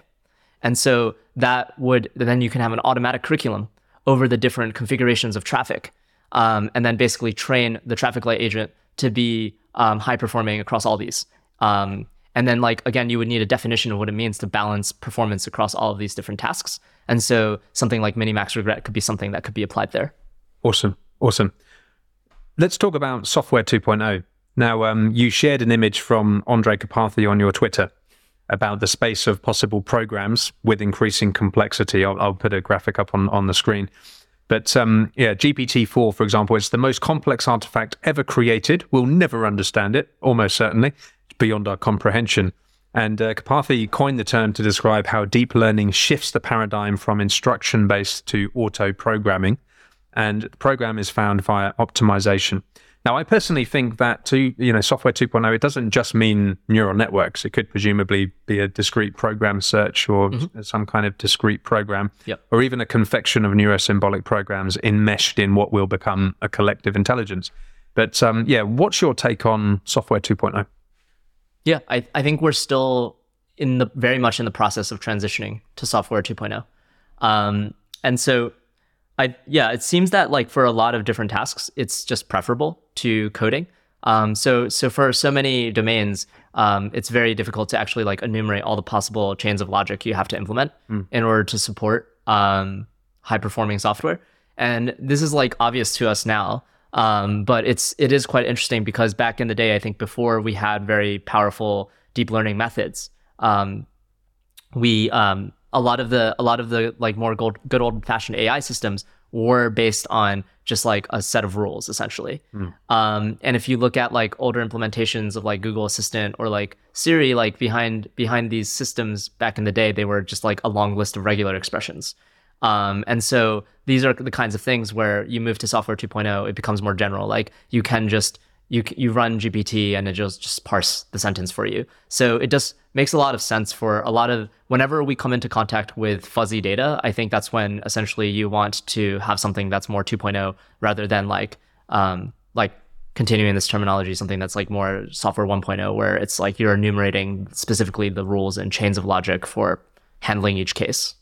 Interesting. Yeah, so it's a good time to be alive, but now there's a fundamental disconnect from the systems we build and, and our ability to understand them. I mean, is that something that concerns you? Yeah, definitely. I think uh, interpretability is a huge issue. Um, and so, yeah, I, I, just I don't think there's many great uh, solutions right now for interpreting these models and basically figuring out um, if what they say is true. For example, is a very simple is a simple use case, like basically figuring out why they think a particular statement is a valid answer to a question.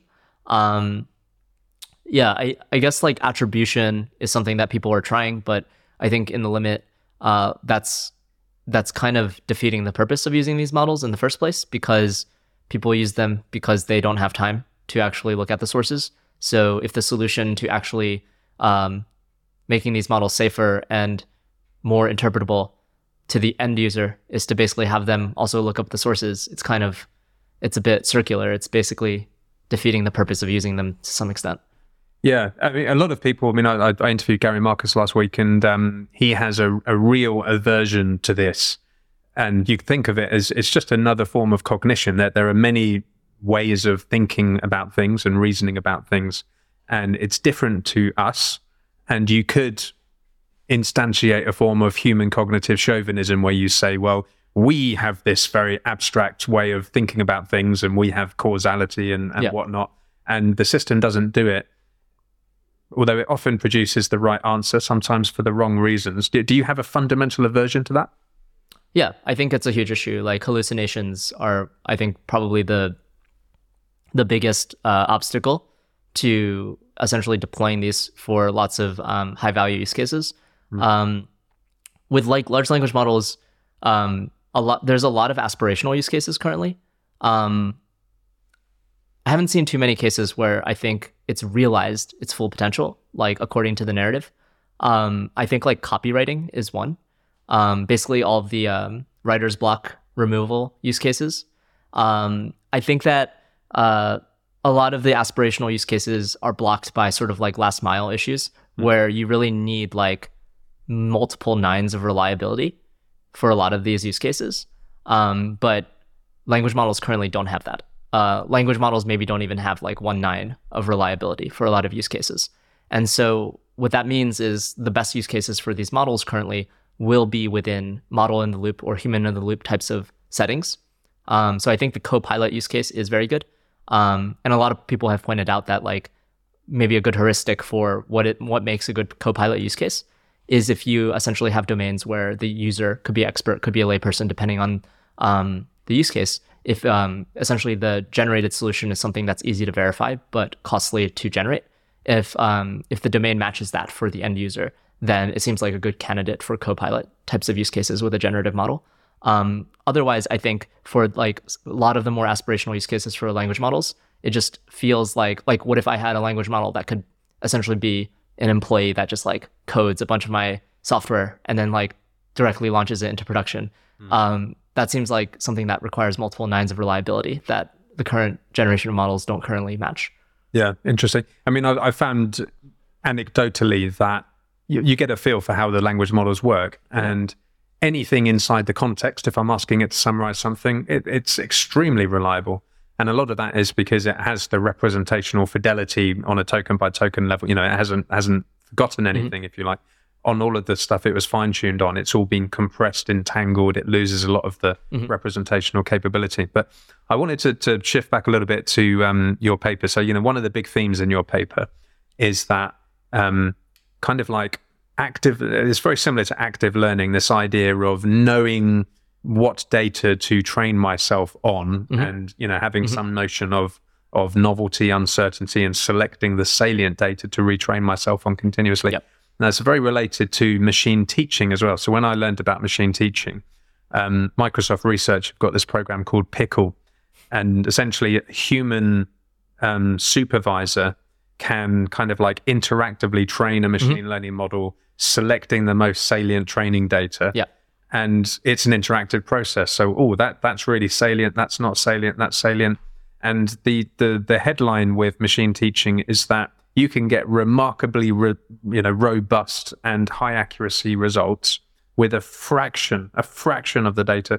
And it might be related to this idea of iterative magnitude pruning, which is that actually you can prune away most of the mm. um, most of the the nodes in, in the network and still get very good performance. So there's something fundamental here about choosing the right data yep. for, for the for the model.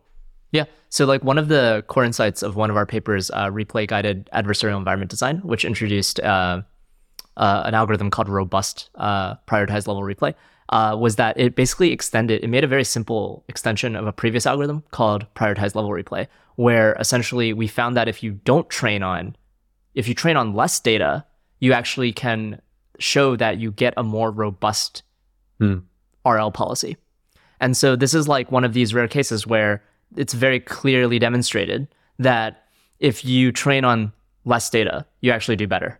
And this is kind of interesting because it's it's counter to the general uh, trend, uh, the general findings in ML, which is if you train on more data, you're going to do better. Um, so in this case, when we care about having a mini max regret policy, when we want to have more robust agents, we can actually do better by training on less data, but on the higher quality, quote unquote, higher quality data. And essentially, the change was just in prioritized level replay, we have the agent uh, visit as it's training, it's visiting different variations of the environment, and then you basically you you essentially uh, sometimes you basically when you train on a new environment, you're training on those experiences, but then some percentage of the time, instead of visiting new environments, you visit a buffer of old environments mm. that are constantly being it's a rolling buffer. So it's basically the set of environments that historically um, have induced the highest error, value prediction error in your agent. Uh, but you can use like any measure of regret or any approximate measure of regret for that ranking metric. And you basically sample those you upsample those uh, for vi- revisitation for replay. And you revisit those to generate new experiences and then you train on those. And so by upweighing how often you visit the levels that are most challenging to your agent, um, we showed that you essentially at the time we got state of the art on the OpenAI ProcGen benchmark, uh, where essentially we showed we had the best test performance uh, by training the agent in this way. Um, and then what robust prioritized level replay or robust PLR did was we basically made a very small tweak where we said on all the episodes where you visit new levels, uh, don't train on those experiences. Uh, only train on the experiences of the levels where you're revisiting the levels based on the priority. And so what that means is you're essentially simulating uh, as if you were training on levels that a regret maximizing teacher were presenting to you because the buffer is essentially like approximating this teacher. The buffer is like uh, essentially a teacher that's taking notes on how well the agent is doing in different environment settings and then keeping track of the most challenging ones and then giving those to the student. And so what we're saying is don't train the student on any old environment, only train the student on those high regret, those most challenging environments throughout the course of training. Uh, and so we essentially showed that um, the out of distribution performance of the agent, when you train it on only the most challenging levels, it increases uh, compared to if you were to train on both randomly sampled ones and the the filtered high regret ones. And so um, that is that is a case where basically training on less data improves your policy. Yes, yes, and there's a couple of things. I mean, as we said, there's the head and the tail of the distribution where the entropy is, but there's also this notion of there's good correlations and bad correlations. The good correlations generalize out of distribution, the bad ones don't. Mm-hmm. Um, but you know, it might be good to talk about this bootstrap problem. So um, you know, we're, we're talking about the online setting here, and what we don't want our model to do is get stuck in a local minimum we want it to be um, well not convergent essentially. We want it to kind of continue to to, to accumulate this information. So um, to overcome the convergent nature of, of our data distribution by using open-ended learning which is to say presenting novel information where the performance is weak um, you know the question is why wouldn't it still converge? And how do you distinguish weak performance from other forms of model failure which might be an artifact of the model architecture or like you know oh, ambiguous yeah. predictions or whatever that's that's a really good question I mean, so to f- the first point about um about essentially converging to like a suboptimal solution this is generally a problem um, that's been given a, a, a, good terminology called performative um, prediction it's yeah. a setting where basically um, the predictions of your model uh, change its uh, change like the future data distribution that it's then iteratively retrained on and so under the performative prediction setting, you can actually get to cases where um, essentially you reach a stationary point of this process, um, where basically, because essentially you can view it in game theoretic terms as well, where basically your model makes a set of decisions, and then those decisions have ramifications on um, on basically the data uh, data generating process. And so if like the model's predictions alter the data generating process, it becomes like a strategic adaptation between the the model and the data generator. Hmm. And so in these types of processes, you can end up in cases where the learning process actually gets stuck because you reach a configuration of the system where like if the model is predicting as it's currently predicting according to its weights, uh, the data generating distribution will uh, will basically change in a way where if I retrain on the change distribution, my model weights don't change and so you end up in like essentially a stationary point. Hmm. Um, and so uh, the previous literature around this problem, uh, this this setting, essentially focus on analyzing the properties of this equilibrium. Um, in the open-ended learning setting, I think it's quite interesting because we really don't want this equilibrium. We actually want to avoid the equilibrium um, in an open-ended setting. So, like in an open-ended learning setting, if you reach an equilibrium, um, you basically stop learning. Like that's just generally true for any learning system. And so, in the fullest sense of open-ended learning, if we wanted a truly open-ended learning system, it should actually be one where we we only um, at most temporarily stay at equilibria like this. Uh, you want to essentially have a way to constantly push the agent out of the equilibrium mm-hmm.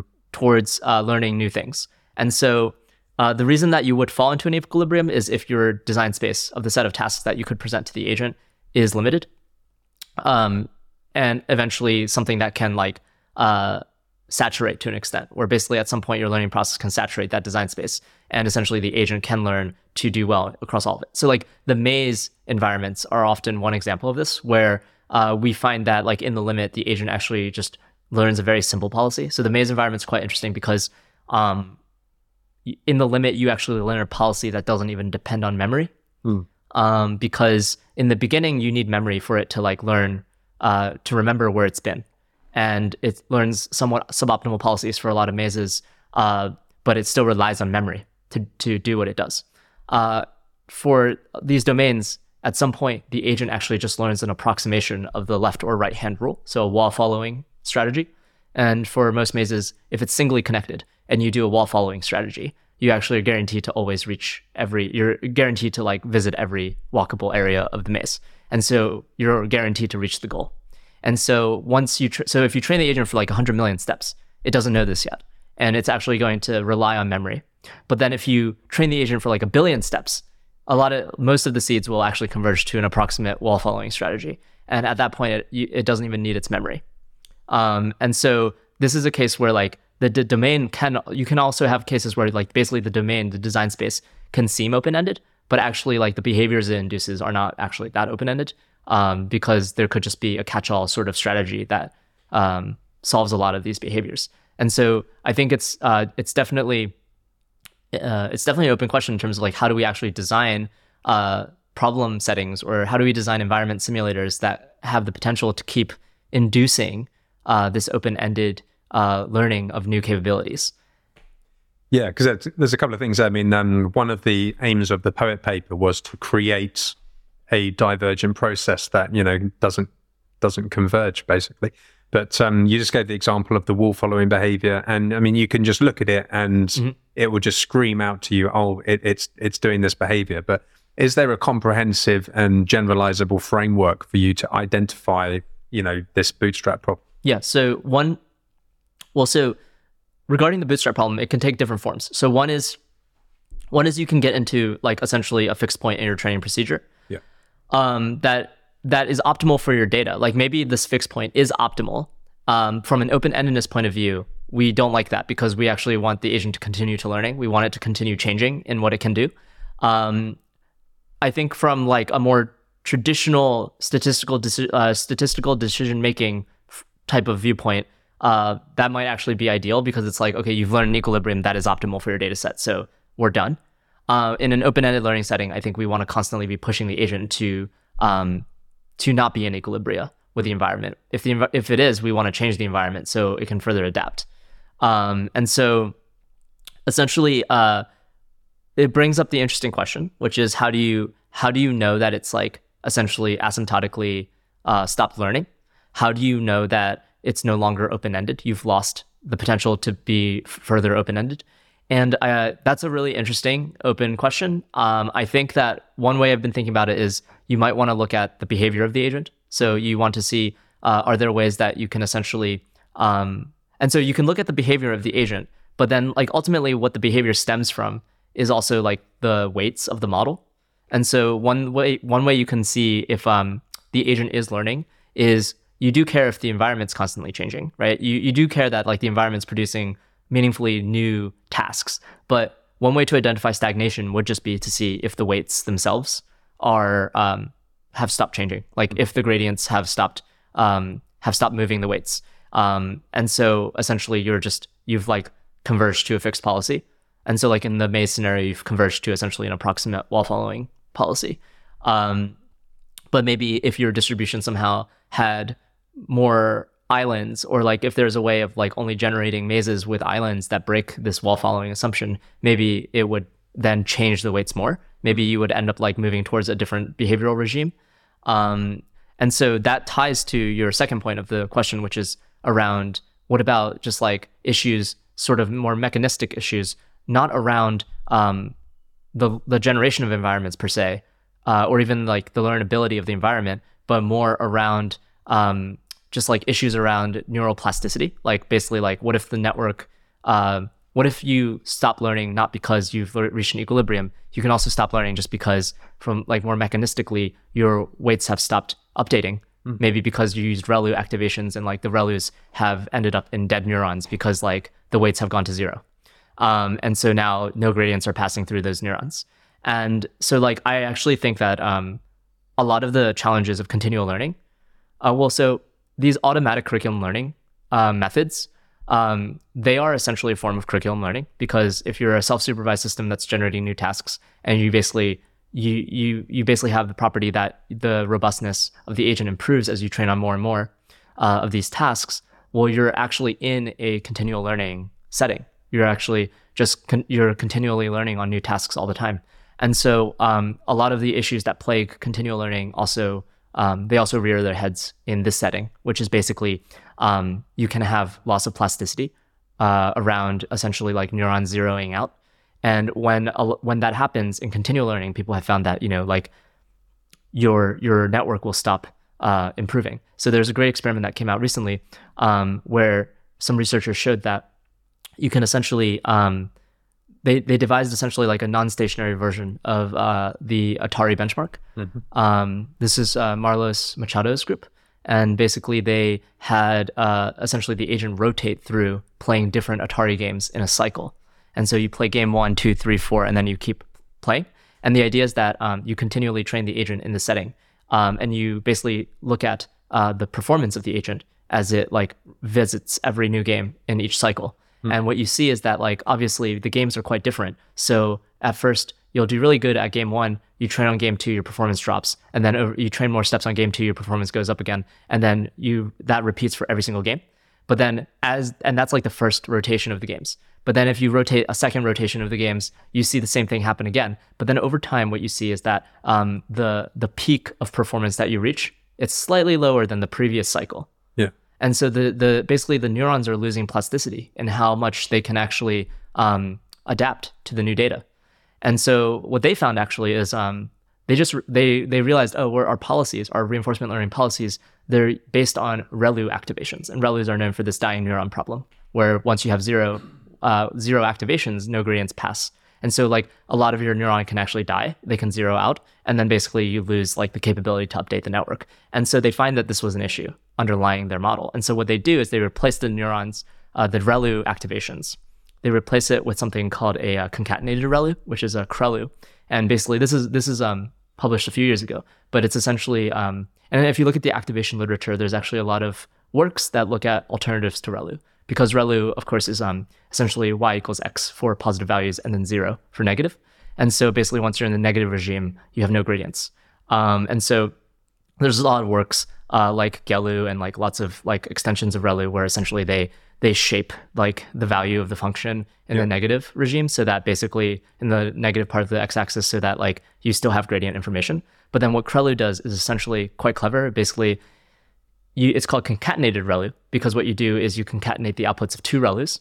And ReLU one is just ReLU of x. And then the second thing you concatenate is ReLU of negative x. And so hmm. it's quite a simple idea where basically, okay, your value is either positive or negative, right? And so basically, um, uh, so so so if you concatenate that, like at least one half of that is going to be positive, and you're going to have gradients flowing through it.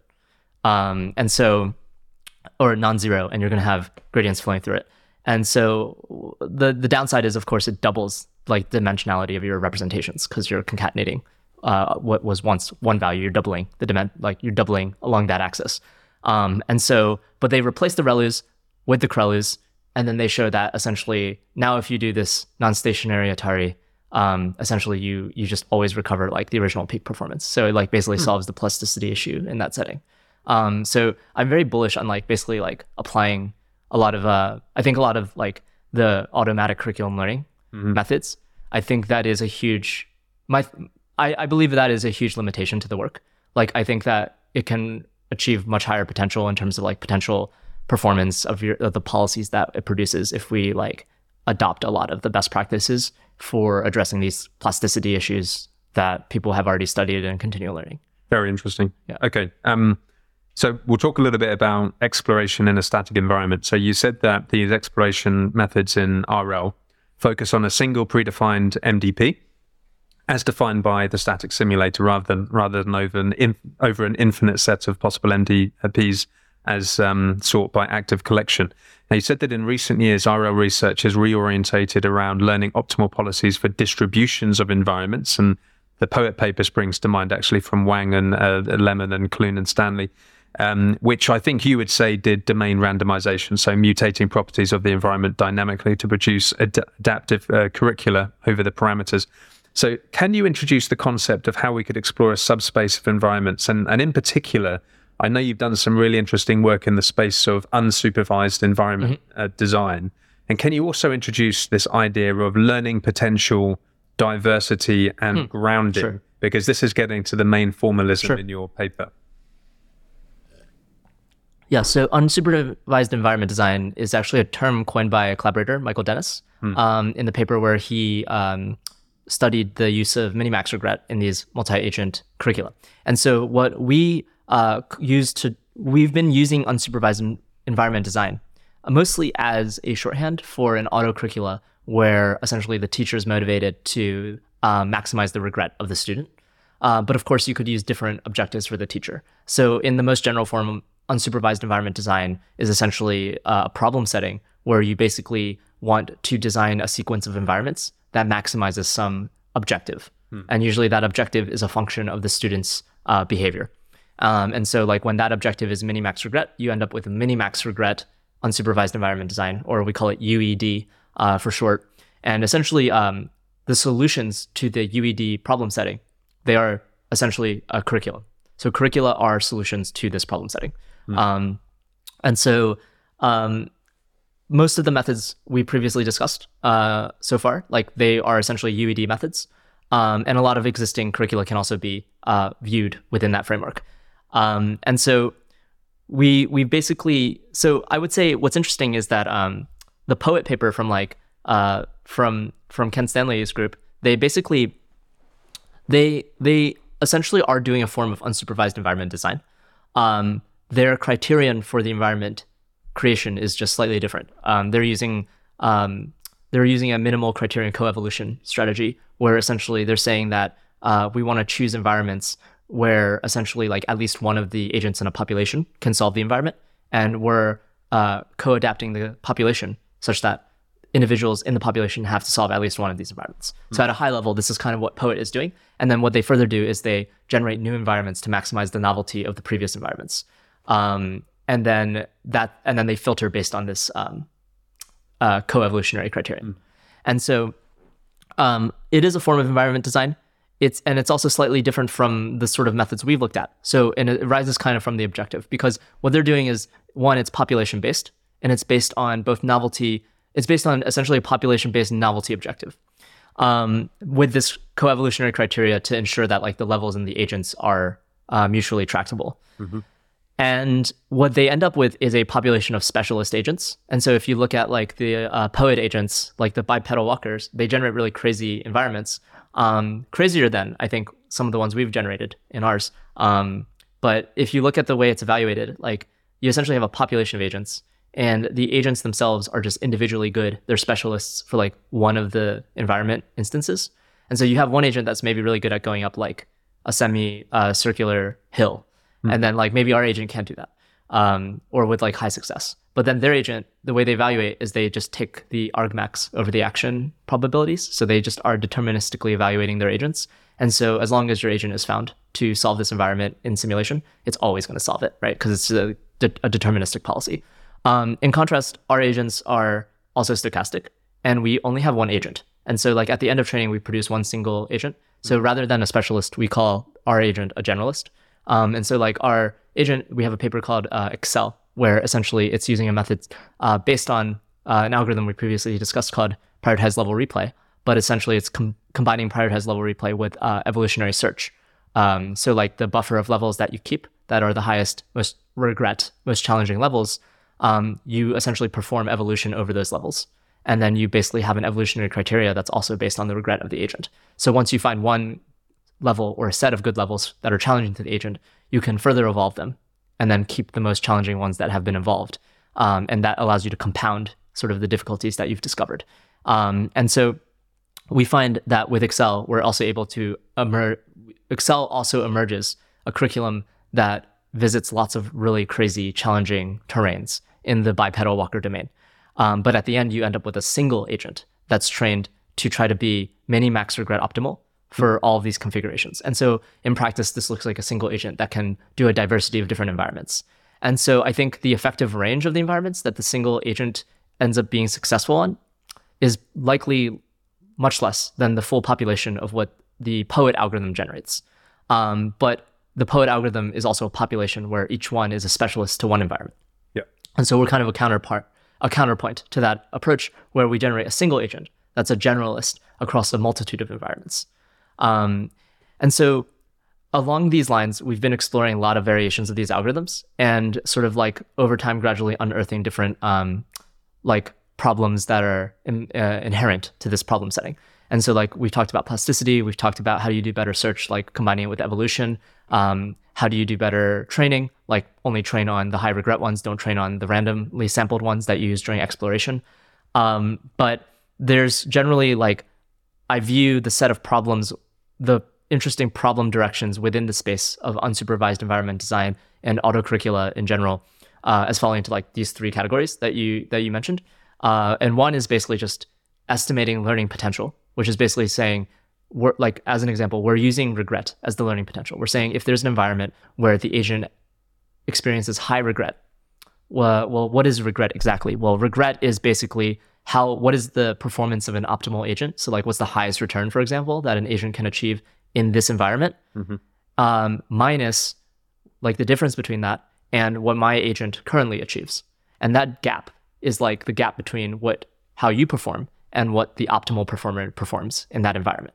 And so that difference is uh, mathematically termed the regret um, in machine learning. And so basically, this is a measure of learning potential. Um, in previous works, though, we have found that, um, like with the original prioritized level replay paper, um, we found that uh, we didn't use regret at that time. We were using um, just the value prediction error. So we just look at the value network. So in reinforcement learning, um, there's a neural network that's co-trained with your policy network that makes the, act, the, the decisions about what actions to take that predicts the future return from a given state. And um, essentially, that's called a, a critic or a value network. And we essentially just look at the per time step, the average per time step error in the value prediction uh, for a given environment. Um, and then we use that average score as a measure of the learning potential for uh, revisiting that level. Because if you have a high gap in your if you have a high error in your value prediction, it's a good indication that the agent is not fully is not fully um, aware of the challenges of that level. It's it's basically a measure of surprise in the network, uh, and so we can re-rank, we can reprioritize the levels and visit those where it has the higher value errors more often. And so that's an example where essentially value error is an alternative learning potential metric to regret. And interestingly, uh, a recent DeepMind paper um, called ADA, this adaptive agent work, uh, they essentially applied these autocurriculum methods um, to a rich 3D environment called XLand. And essentially, they found that when they applied prioritized level replay to this environment, you can get improvements in terms of the agent's performance on held out tasks. Uh, but they tried lots of different scoring functions, and um, apparently, the best performing one was this uh, value error metric from the original paper. Um, so uh, it's quite interesting. So, like, going from the original one to the extension, robust prioritized level replay, we moved to using a more regret inspired metric. And what's interesting is that it seems like there's many different metrics that all seemed to be good, um, essentially uh, good ways of prioritizing different environment settings for training. Mm-hmm. Um, they all seem to work in di- to different extents in different environments. Um, and we currently don't have, I would say, the clearest understanding for how do we like methodically choose the best uh, criterion. We we do know that like for example, value prediction errors or like these temporal difference errors, they work really well generally across the board in lots of environments. Um, pretty much every environment that we've tried. But um, there's essentially um, an open question, which is like, what is the best form of this learning potential estimator uh, that we should be using uh, to rank the training data for training? Um, and this is like also an open question in, for example, active learning in the more traditional active learning literature, where there's mo- there's many different uh, active learning selection criteria that people use for choosing the next data point from a pool of data to, to learn from, and um, And so this is like a similar open question, which is just if we're if we're trying to optimize reinforcement learning agents' learning potential, what should be the the best estimate? Because like another related class of estimators would be more based on uncertainty as well. And so like you could imagine like having um, an ensemble of value networks and then taking like the standard deviation of their predictions. Um, and then basically you bootstrap each one off of slightly different subsets of your data, and then you take the standard deviation of the predictions at each state, and then you um, take the average of that over your whole episode. And then like the higher that is, then the more epistemically uncertain your agent is about the future transition dynamics of your environment. So basically, that would again be like uh, that's a uncertainty based estimator that's been explored in the literature as well. And so, um, and that is actually completely different from the notion of regret. So that's not actually measuring regret anymore. It's just measuring based on how uncertain, how how much knowledge am I lacking hmm. in my network, and I want to explore parts of the space based on that. So that's like more tied back to Ken Stanley and Joel Lehman's approach around just novelty search, because you can argue that maximizing for your uncertainty is just a form of novelty search. Um, but then again, you could also say maximizing regret maybe is a form of novelty search as well, um, but slightly different. Um, like basically, they might coincide, but they might also differ in some important ways um, because it might be that you have an environment space where you just can't help, but you have to increase regret in one area in order to reduce it in others. On and regret, so, though, wouldn't you need to know what the um, best episode is? Yeah. So yeah. the so this is uh, again another problem in the learning potential area where the question is if we want to stick with minimax regret methods, how do we estimate the regret? Because you're right to me- to estimate the regret, you by definition need to know like the true regret. You have to know the optimal performance. Hmm. And so there, this requires knowing the oracle policy, like the true yeah. policy. Yeah. And so this is kind of a this is kind of a chicken and egg problem because now it's like I need to already know how to solve it in order to learn a policy that solves it. And so basically, uh, in practice, we have regret estimators. And so one one type of regret estimator is just uh, we we basically make the argument in robust PLR that the positive value loss can be seen as a type of regret estimator. So the positive value loss is basically the same as the value loss estimator, um, where instead of taking the L1 value loss, we basically take the L1, we take the value loss only average, we take the value loss, but we clip it to be between zero and positive infinity. And so it's only the positive value loss time steps. And we take the average over all time steps for that. And so basically, um, what this means is that if your value function, if you assume your value function is a very, uh, very accurate estimator of the future value, like the future return of a given state, then you can basically view uh, you can view like the distance between how well you can do, like an estimate of how well you can do versus how well you just did as a gap in terms of um, like realizable potential in terms of your performance. And so that is like a form of a regret estimator. And then another form that's a bit more expensive that requires a second agent to compute is the one uh, from uh, Michael Dennis's original paper um, in a method where he uses three agents. One is a teacher, one is a student, but then the third one is essentially a student that's teamed up with the teacher. Hmm. And so the teacher's goal is to find environments where the second student does better than the first student. And that basically ends up being a lower bound on regret. So basically if you if you maximize this lower bound, you're going you're also maximizing the regret. Interesting, interesting. Um, and what about the, these other two um, terms in your formalism then? So, so you, you introduced this concept of grounding, which mm-hmm. I think is very important and possibly actually related in, in some sense to RLHF because it's presumably human um, inspired, but but also how, how do you formalize um, exploration? Yeah. And so so in terms of the other challenges around exploration, one is like we just talked about the guiding, sort of like the guiding objective, which is you know maybe it's novelty, learn like or regret, like some yeah. sort of learning potential based measure how good the data points are. The other is uh, diversity because it's possible that um, a lot of these metrics I think implicitly encode diversity because if like I want to maximize regret, at some point the agent will just be good at the environments I throw at it. And so to further maximize regret, I probably need to give it a more diverse set of environments. And so in a lot of ways, diversity could be um, just baked into the objectives. But in empirically, we have found that um, a lot of these methods, like even with the ACCEL evolutionary search algorithm, um, they tend to mode collapse. They tend to collapse into like a specific subset of the environments. And this is actually to be expected because ultimately, like the way we look for the next data point with the highest learning potential um, is we are like in way in a way optimizing for those data points. And so when you optimize specifically for that, you can mode collapse into just solutions um, that have high learning potential according to your metric. And so uh, in practice, we might need to explore ways to further add diversity to um, uh, to how we measure what is a good next environment or data point for learning, we might actually have to bake in some auxiliary notion of diversity to just help regularize that search. And the third thing that I see as a major challenge is just grounding. So this is the notion that you've you've uh, been alluding to, which is um, basically in an open-ended search process. Um, we basically design these processes to maximize some some learning potential objective for the student. But um, because all this is happening in simulation, um, we can ultimately start to diverge from reality. We can diverge from presenting problem instantiations that um, are close uh, to real problem settings that we care about. So um, in in like for example, if we're we're if we continue this um, example of this training a robotic walker agent inside of some sort of like terrain simulation to walk robustly over lots of different kinds of terrain, we might actually just start generating really ridiculous terrain that it's likely never going to to run into in the real world. Um, and so the question then becomes how do we how do we essentially how do we make it so that uh, the teacher is not presenting uh, environment instances that differ too much from the actual domain we want to transfer to. And so another way that this um, another way that this actually comes about is you can have um, you can have basically settings where essentially key distributional properties of your simulated curriculum environments can deviate from like the true distribution.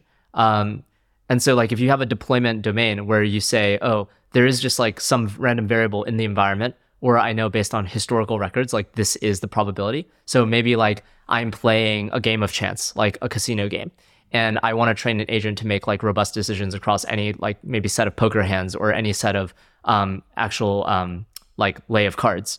And so in that case, um, if I'm training against an adversarial teacher in a curriculum, they could present lots and lots of different hands, but they might actually start gravitating towards hands where my policy is just uniquely bad at.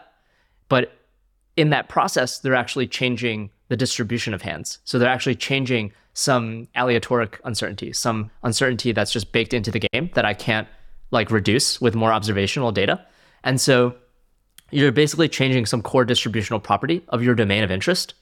And if you basically use these methods to optimize for policies in these kinds of like stochastic environments, what we found empirically is that um, you can actually just like le- get into situations where the adversary, uh, the teacher designing the environments, they just exploit essentially these um, specific hands that induce high regret for you. But then because they're exploiting specifically like a subset of these hands, they're changing the distribution over the outcomes. So when you move into the real world and you like actually transfer into the real setting, you have your your policy is now optimal for like completely the wrong distribution. Um, and so we have a recent paper at NeurIPS, uh, last NeurIPS, where basically we fixed this issue by saying that we can actually we can actually have an agent train on these biased samples from a curriculum, but still ensure that when we transfer it into the real domain, uh, where there is like a fixed specific uh, distribution uh, over certain random variables in the environment, we can ensure that it's still optimal for that as well. And so there's a way where you can basically say, I'm going to allow the curriculum, essentially in a nutshell, we can say we let the teacher, we let the teacher take the agent to any possible state or configuration of the environment. But what we do is we we commence training from these like very difficult states. But all transitions in the future are going to be resampled as if they came from the true distribution that we know about in the actual transfer domain.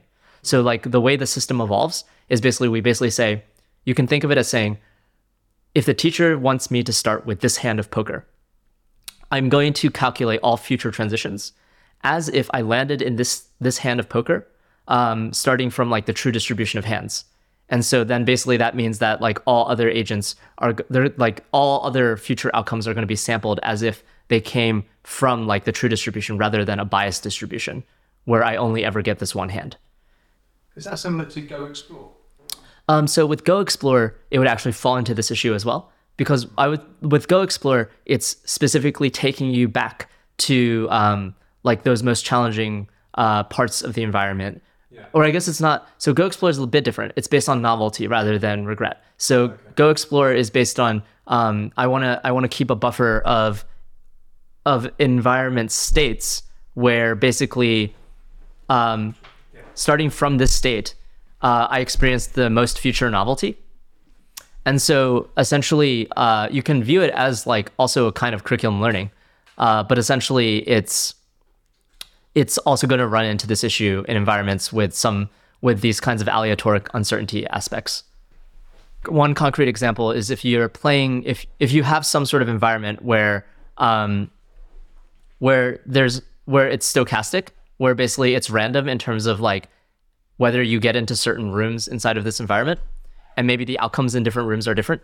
Mm-hmm. Then essentially, uh, Go Explorer, if one of the rooms just happens to be more challenging, Go Explorer might always take you into like one room rather than another. Like if the transition, if you have a maze where essentially you can either be in room A or B after you go through a door, and then like A and B have different maybe monsters or something that you have to fight, um, and then for some reason the agent is just much better at room A. So then basically you might end up all, a curriculum might end up taking you into room B more often. But then now like your agent is essentially learning to be optimal with the assumption that the door always takes you into room B. Hmm. And so if in Go Explorer, like room B just has more novelty, then basically your Go Explore policy would always want to go back to states in room B. But then if there is some stochastic nature in terms of like how when you go through the door, you're either in room A or B, then the Go Explore policy would also learn to favor like to basically expect that you're always going to room B rather than there maybe is actually like a 50% chance in the real domain of going into room A or B. And so now you're also going to learn a policy that's actually suboptimal because it's optimized for the wrong expectation in terms of that transition. Interesting. Interesting. Okay. Um, which domains do you think are most suitable for open ended learning? I think um, so. The obvious uh, domain of practical importance here would be robotics. Mm-hmm. Um, so robotics is already like a lot of robotics is already happening uh, with sim to real, and more recently with this like real to sim to real, where you basically like fit your simulation to periodic bouts of real data. Um, and that's like already a happening trend. Uh, and I think a lot of robotics work already looks into how you can use curricula to improve like robustness of these robots. Uh, and I think obviously a lot of the UED work just slots in naturally as alternatives to some of these methods. Um, for example, anywhere where roboticists are using domain randomization in simulation, uh, you can try using uh, unsupervised environment design curriculum.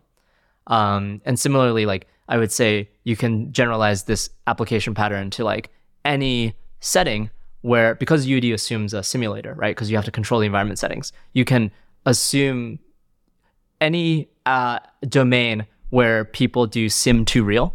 I think is a potential application of this, hmm. where in sim to real you typically want to do domain randomization to make your policy robust to lots of different environment variations.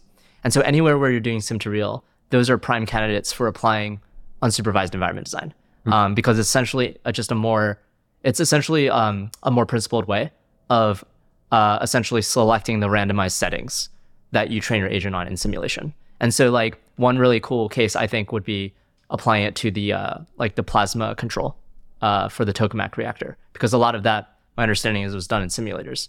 Um, so I think it'd be quite interesting to apply some of these autocurricular methods uh, for training the plasma control policy. Interesting, interesting. And these are some of the questions that you actually write yourself at, at the end of your paper. So it's very, very instructive. Um, another interesting one is um, how do we design scalable open-ended data generators? Yeah, um, so so I think uh, more and more that is becoming clear. Uh, where I think that um, we're in like the golden age of uh, generative models, uh, and basically if we wanted a truly open-ended, um, if we wanted to move beyond like a single simulator paradigm, and we want to go into ex- full exploration over you know all possible environments, have a truly open-ended simulator that can simulate any type of task, and eventually train a student agent with a curriculum to master like pretty much all major um, types of tasks within the simulator, or like to be increasingly intelligent within the space of this this design space. You would have to have invented a very general parameterization of all possible environments, which would lead you to the conclusion that you would have to basically do this at the level of searching over programs, which is the conclusion that Schmidhuber came to uh, with PowerPlay and with um, with Gödel machines, where basically he was talking about an algorithm that would iterate through essentially um, the space of programs, mm. um, and essentially um, monotonically improve that way. But now that we have very powerful generative models, one very obvious direction is to treat these generative models themselves as a universal parameterization for a large space of tasks. And so if I had, for example, like you could imagine uh, training very large generative models on video games, or you can imagine just using an existing language model, uh, like a language model or maybe a multimodal model to simulate um, lots of different games. Because it's likely that um, they've already been trained on enough data that they can simulate lots of different types of transitions. And so you can already start to use these existing generative models um, as essentially um, universal universal simulators for hmm. a very large set of tasks and use these to um, essentially simulate environments and environment transitions for a student that then tries to master those tasks uh, all within you know it would have to be within the confines of like the parameterization of the language model or of the generative model that you're using um, but i think that it's pretty clear that one path forward is to essentially start training agents uh, open-ended agents within this, the latency, essentially within the design space that's captured by a generative model. Interesting, interesting. And on this um, active collection thing, how much prior knowledge should we use to ground exploration? It's very interesting. Yeah, so this is um, so we ran a workshop uh, called Agent Learning and Open Endedness at ICLR in 2022 uh, or 2021, hmm. and basically uh, this was one of the topics that kept coming up in the panel discussions um, which was basically, uh, yeah, just basically if we want to be open ended, how much how much prior knowledge should we bake in? Um, yeah, and I, I, think it's really just it's it's unclear. It's unclear what what that hyperparameter is. Um, and maybe in fact, maybe it's uh, maybe what you would want to do is you start with a very high setting for that, where it's very grounded in the beginning. And as you get better and better at all the ordinary things, you start to dial that down and you start to you say I'm already good at all the things that you know are well grounded, are very close to things that happen in uh, the real world. So now I want to explore more. I want to actually start to learn about the things that are more maybe like imaginary tasks, or maybe tasks that are more um, hypothetical tasks, and also start to do well in those. How how will you know if the MDP is different or if you're experiencing a different part of the same MDP? He said. Yeah, I mean, I think that's a that's that's definitely a fair question. I think the main the main thing that you would use to tease apart um, different MDPs would be it would be like quite a behavioral definition, which is basically you would just look at the learning potential uh, metric you're using. So if you were to experience one MDP, uh, if you were to experience an MDP that uh, you've already learned to perform well on, like if you're using a regret based learning potential measure, um, then you would achieve a pretty low regret in that environment. And so, versus another environment where it's like materially different enough that your performance suffers, maybe you haven't learned how to solve a particular aspect of that environment, then your learning potential metric should be much higher. Um, and this would generally be the case for a lot of different kinds of choices, like for uncertainty based um, or for regret based. Mm-hmm. Um, if it's the same part of the MDP, I would say that's actually not important. Like, because maybe you maybe the MDP has many different ways of solving. Maybe there's part of the state space where you already know how to solve it. Maybe it has part of the state state space where you don't know how to solve it. I would argue that that's not too different from just having two MDPs where one you know how to solve and one you don't. Um, because ultimately, with a lot of um, these, a lot of these environments, you can actually you can always just sort of slot everything into one mega MDP anyway, and you can just say, actually, I'm gonna I'm going to um, I'm to append, I'm to extend the state space of my MDP with another uh, variable that basically is just like the task ID. And like that task ID basically is like, it's often called a context in the literature where people study contextual MDPs, but that's like really just an MDP where you have another, uh, you have another variable that basically is the context. Um, and that defines maybe like the environment looking slightly different depending on the context. And so you can always you can always view different MDPs, even if they're essentially different MDPs, you can always view them as part of a larger contextual MDP, you know, and you can you can view them combined in this like larger MDP. Um, so really, this brings actually this brings me to another interesting point, which I think is that um, when you view it this way, uh, when you view uh, this idea of like viewing lots of different tasks and MDPs as all being part of like one sort of super MDP, where you just extend the state space mm. with a task identifier. um, then you can really see the connection between um, more traditional like exploration methods where you're trying to inc- like basically expand uh, the set of states that your policy visits during training.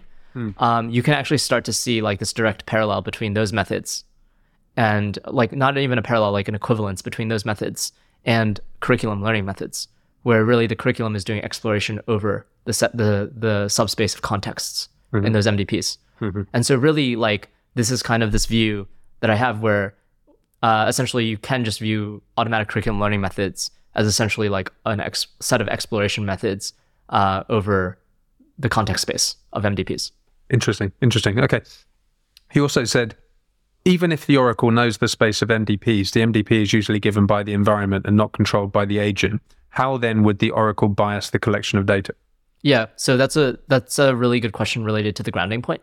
And so, like, if you have these stochastic environments where uh, being optimal relies on being uh, optimal with respect to a specific expectation over random variables whose uncertainty can't be reduced in your ex- episode. So I can't learn a policy that just thoroughly explores the environment to figure out the value of that random variable and then be optimal conditioned on that random variable. If that random variable is like in like blackjack or something where it's just always there's always some amount of like noise I can't reduce, then you have to be optimal with like the true noise distribution. But then if you do, um, if the teacher is controlling the, the context of your learning, it can actually bias towards specific outcomes. So you're going to have um, essentially covariate shift over that variable. And so we call that uh, a curriculum induced covariate shift uh, or CICS. And we like define more of the math behind that in um, our recent NeurIPS paper. Uh, but basically, we propose a method to solve that. So that basically there is a method you can use to solve that. And it just entails essentially um, when you train on the curriculum levels, which are biased now because it's bi- it's biased data, and you want to train on biased data because that's the whole argument for using curricula. But then you're in this paradox because if I train on biased data, now I'm learning a biased policy. Uh, and so essentially, our method says that um, you can actually adjust like the probability of future transitions, assuming a prior knowledge of the actual aleatoric distribution. If you have a prior knowledge of what the true chances are, what the true probabilities are, you can ground uh, your future transitions to be consistent with both your initial starting state, which is determined by the teacher, and which is biased. You can and the uh, the true distribution. So as long as you can actually like make the future transition probabilities consistent with both your current starting state and the true distribution over these unobservable variables. And as long as you can ground it in this way, you can then make sure your future transition probabilities are consistent. And so then your policy provably has to be learning a optimal policy for the true probabilities. But it just now has the benefit of specifically visiting actively those specific states it could be in under that true distribution that are more challenging for it. Very cool. Very cool. John also asks To what extent do you think the universe of MDPs can be parameterized? Is there a universal function space for all environments, or is this ideal I think unattainable? Yeah. Yeah, I think the idea is very much in discussion on the table. Um, I think it's the equivalent question to essentially what is the extent of large language models. I think it's pretty much the same uh, question because because if language models are truly general and they can model pretty much any you know setting that a human might find themselves in, which is kind of the current goal. Maybe not a single language model. Maybe you need something that's multimodal, but it we are on track to try to do this with large generative models. And so if we can succeed with that, then this just doubles as a universal parameterization. Interesting. Interesting. And final question he said, What do you think of goal directed learning? Yeah, that's interesting. We haven't. Uh, this is something that I think is like really interesting to explore more in the context of UED, uh, unsupervised environment design. And could you introduce what, what we mean by that? Yeah. So uh, goal goal goal conditioned learning in reinforcement learning typically means that um, your policy is now conditioned on an additional variable, which is like the goal. So you can define a simple example would be if you're in a maze environment, you can actually make the goal an XY position in the maze. So like a specific tile in the maze, and you say the goal is to reach this tile. Yeah. And so your policy can learn to be optimal for uh, the set of all goals. And uh, this is like a subset of research in RL where you want to have these goal conditioned policies. Um, so you can view the goal as actually just an extension of the environment parameterization. So in principle, if you learn minimax regret optimal policies um, for the environment design space, you can do the same for an environment design space that's just the same environment design space that's been augmented with this additional goal variable. And so you should be able to then learn auto curricula over the goals.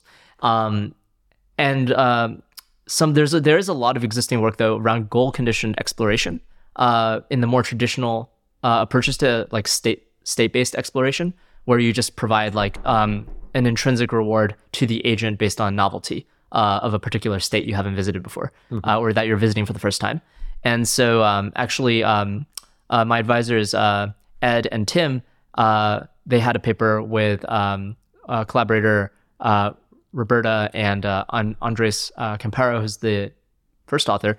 They had a paper called Amigo um, from a couple of years ago, and this is a goal-based exploration method. Um, yeah, where basically the teacher is incentivized to propose goals that challenge the agent uh, according to essentially uh, a learning potential criterion. Amazing, amazing. Minqi, we- we've come to the end, the end of the interview, but just before we close, um, Ed said to me that you are one of the smartest people he's ever met, and he was absolutely right. But I just wondered whether so many folks watching MLST, you know, will be looking up to you for inspiration into how to become a researcher, and um, I just wondered if you had any passing thoughts and advice just to give to people. Wow, uh, that's incredibly uh, flattering uh, coming from Ed. Um, and I thank you so much for having me on. This was a really fun discussion. Pleasure. Uh, I've been watching your videos for a while. And um, in terms of parting thoughts, I guess, uh, like regarding open endedness, I think that right now there's just so much frenzy over large language models. Um, and I think a lot of researchers, I think, might be having, you know, doubts about, you know, if, if they're not currently on the large language model Train. train or bandwagon, maybe they should jump onto it. Um, but I think in the spirit of open-endedness, it's very, um, very beneficial to to continue, you know, focusing on whatever personal interest or obsessions that you know researchers have themselves, um, and just like focus on that. And really, like I think the diversity of research agendas is ultimately going to be the thing that gets us to the next level of artificial intelligence. Um, like all this stuff right now is incredible and it's amazing. Um, but I do think that, um, yeah, it's it's easy to uh, it's easy to sort of like lose your own personal obsessions that make your research unique in the noise. And I, I definitely feel a lot of that as well. Like there's a lot of pressure to I think move research agenda to be more aligned with like the current large models. Um, and I think part of it is just to is just like start is just still I guess trying your best to find you know a unique sort of unique path through all of that.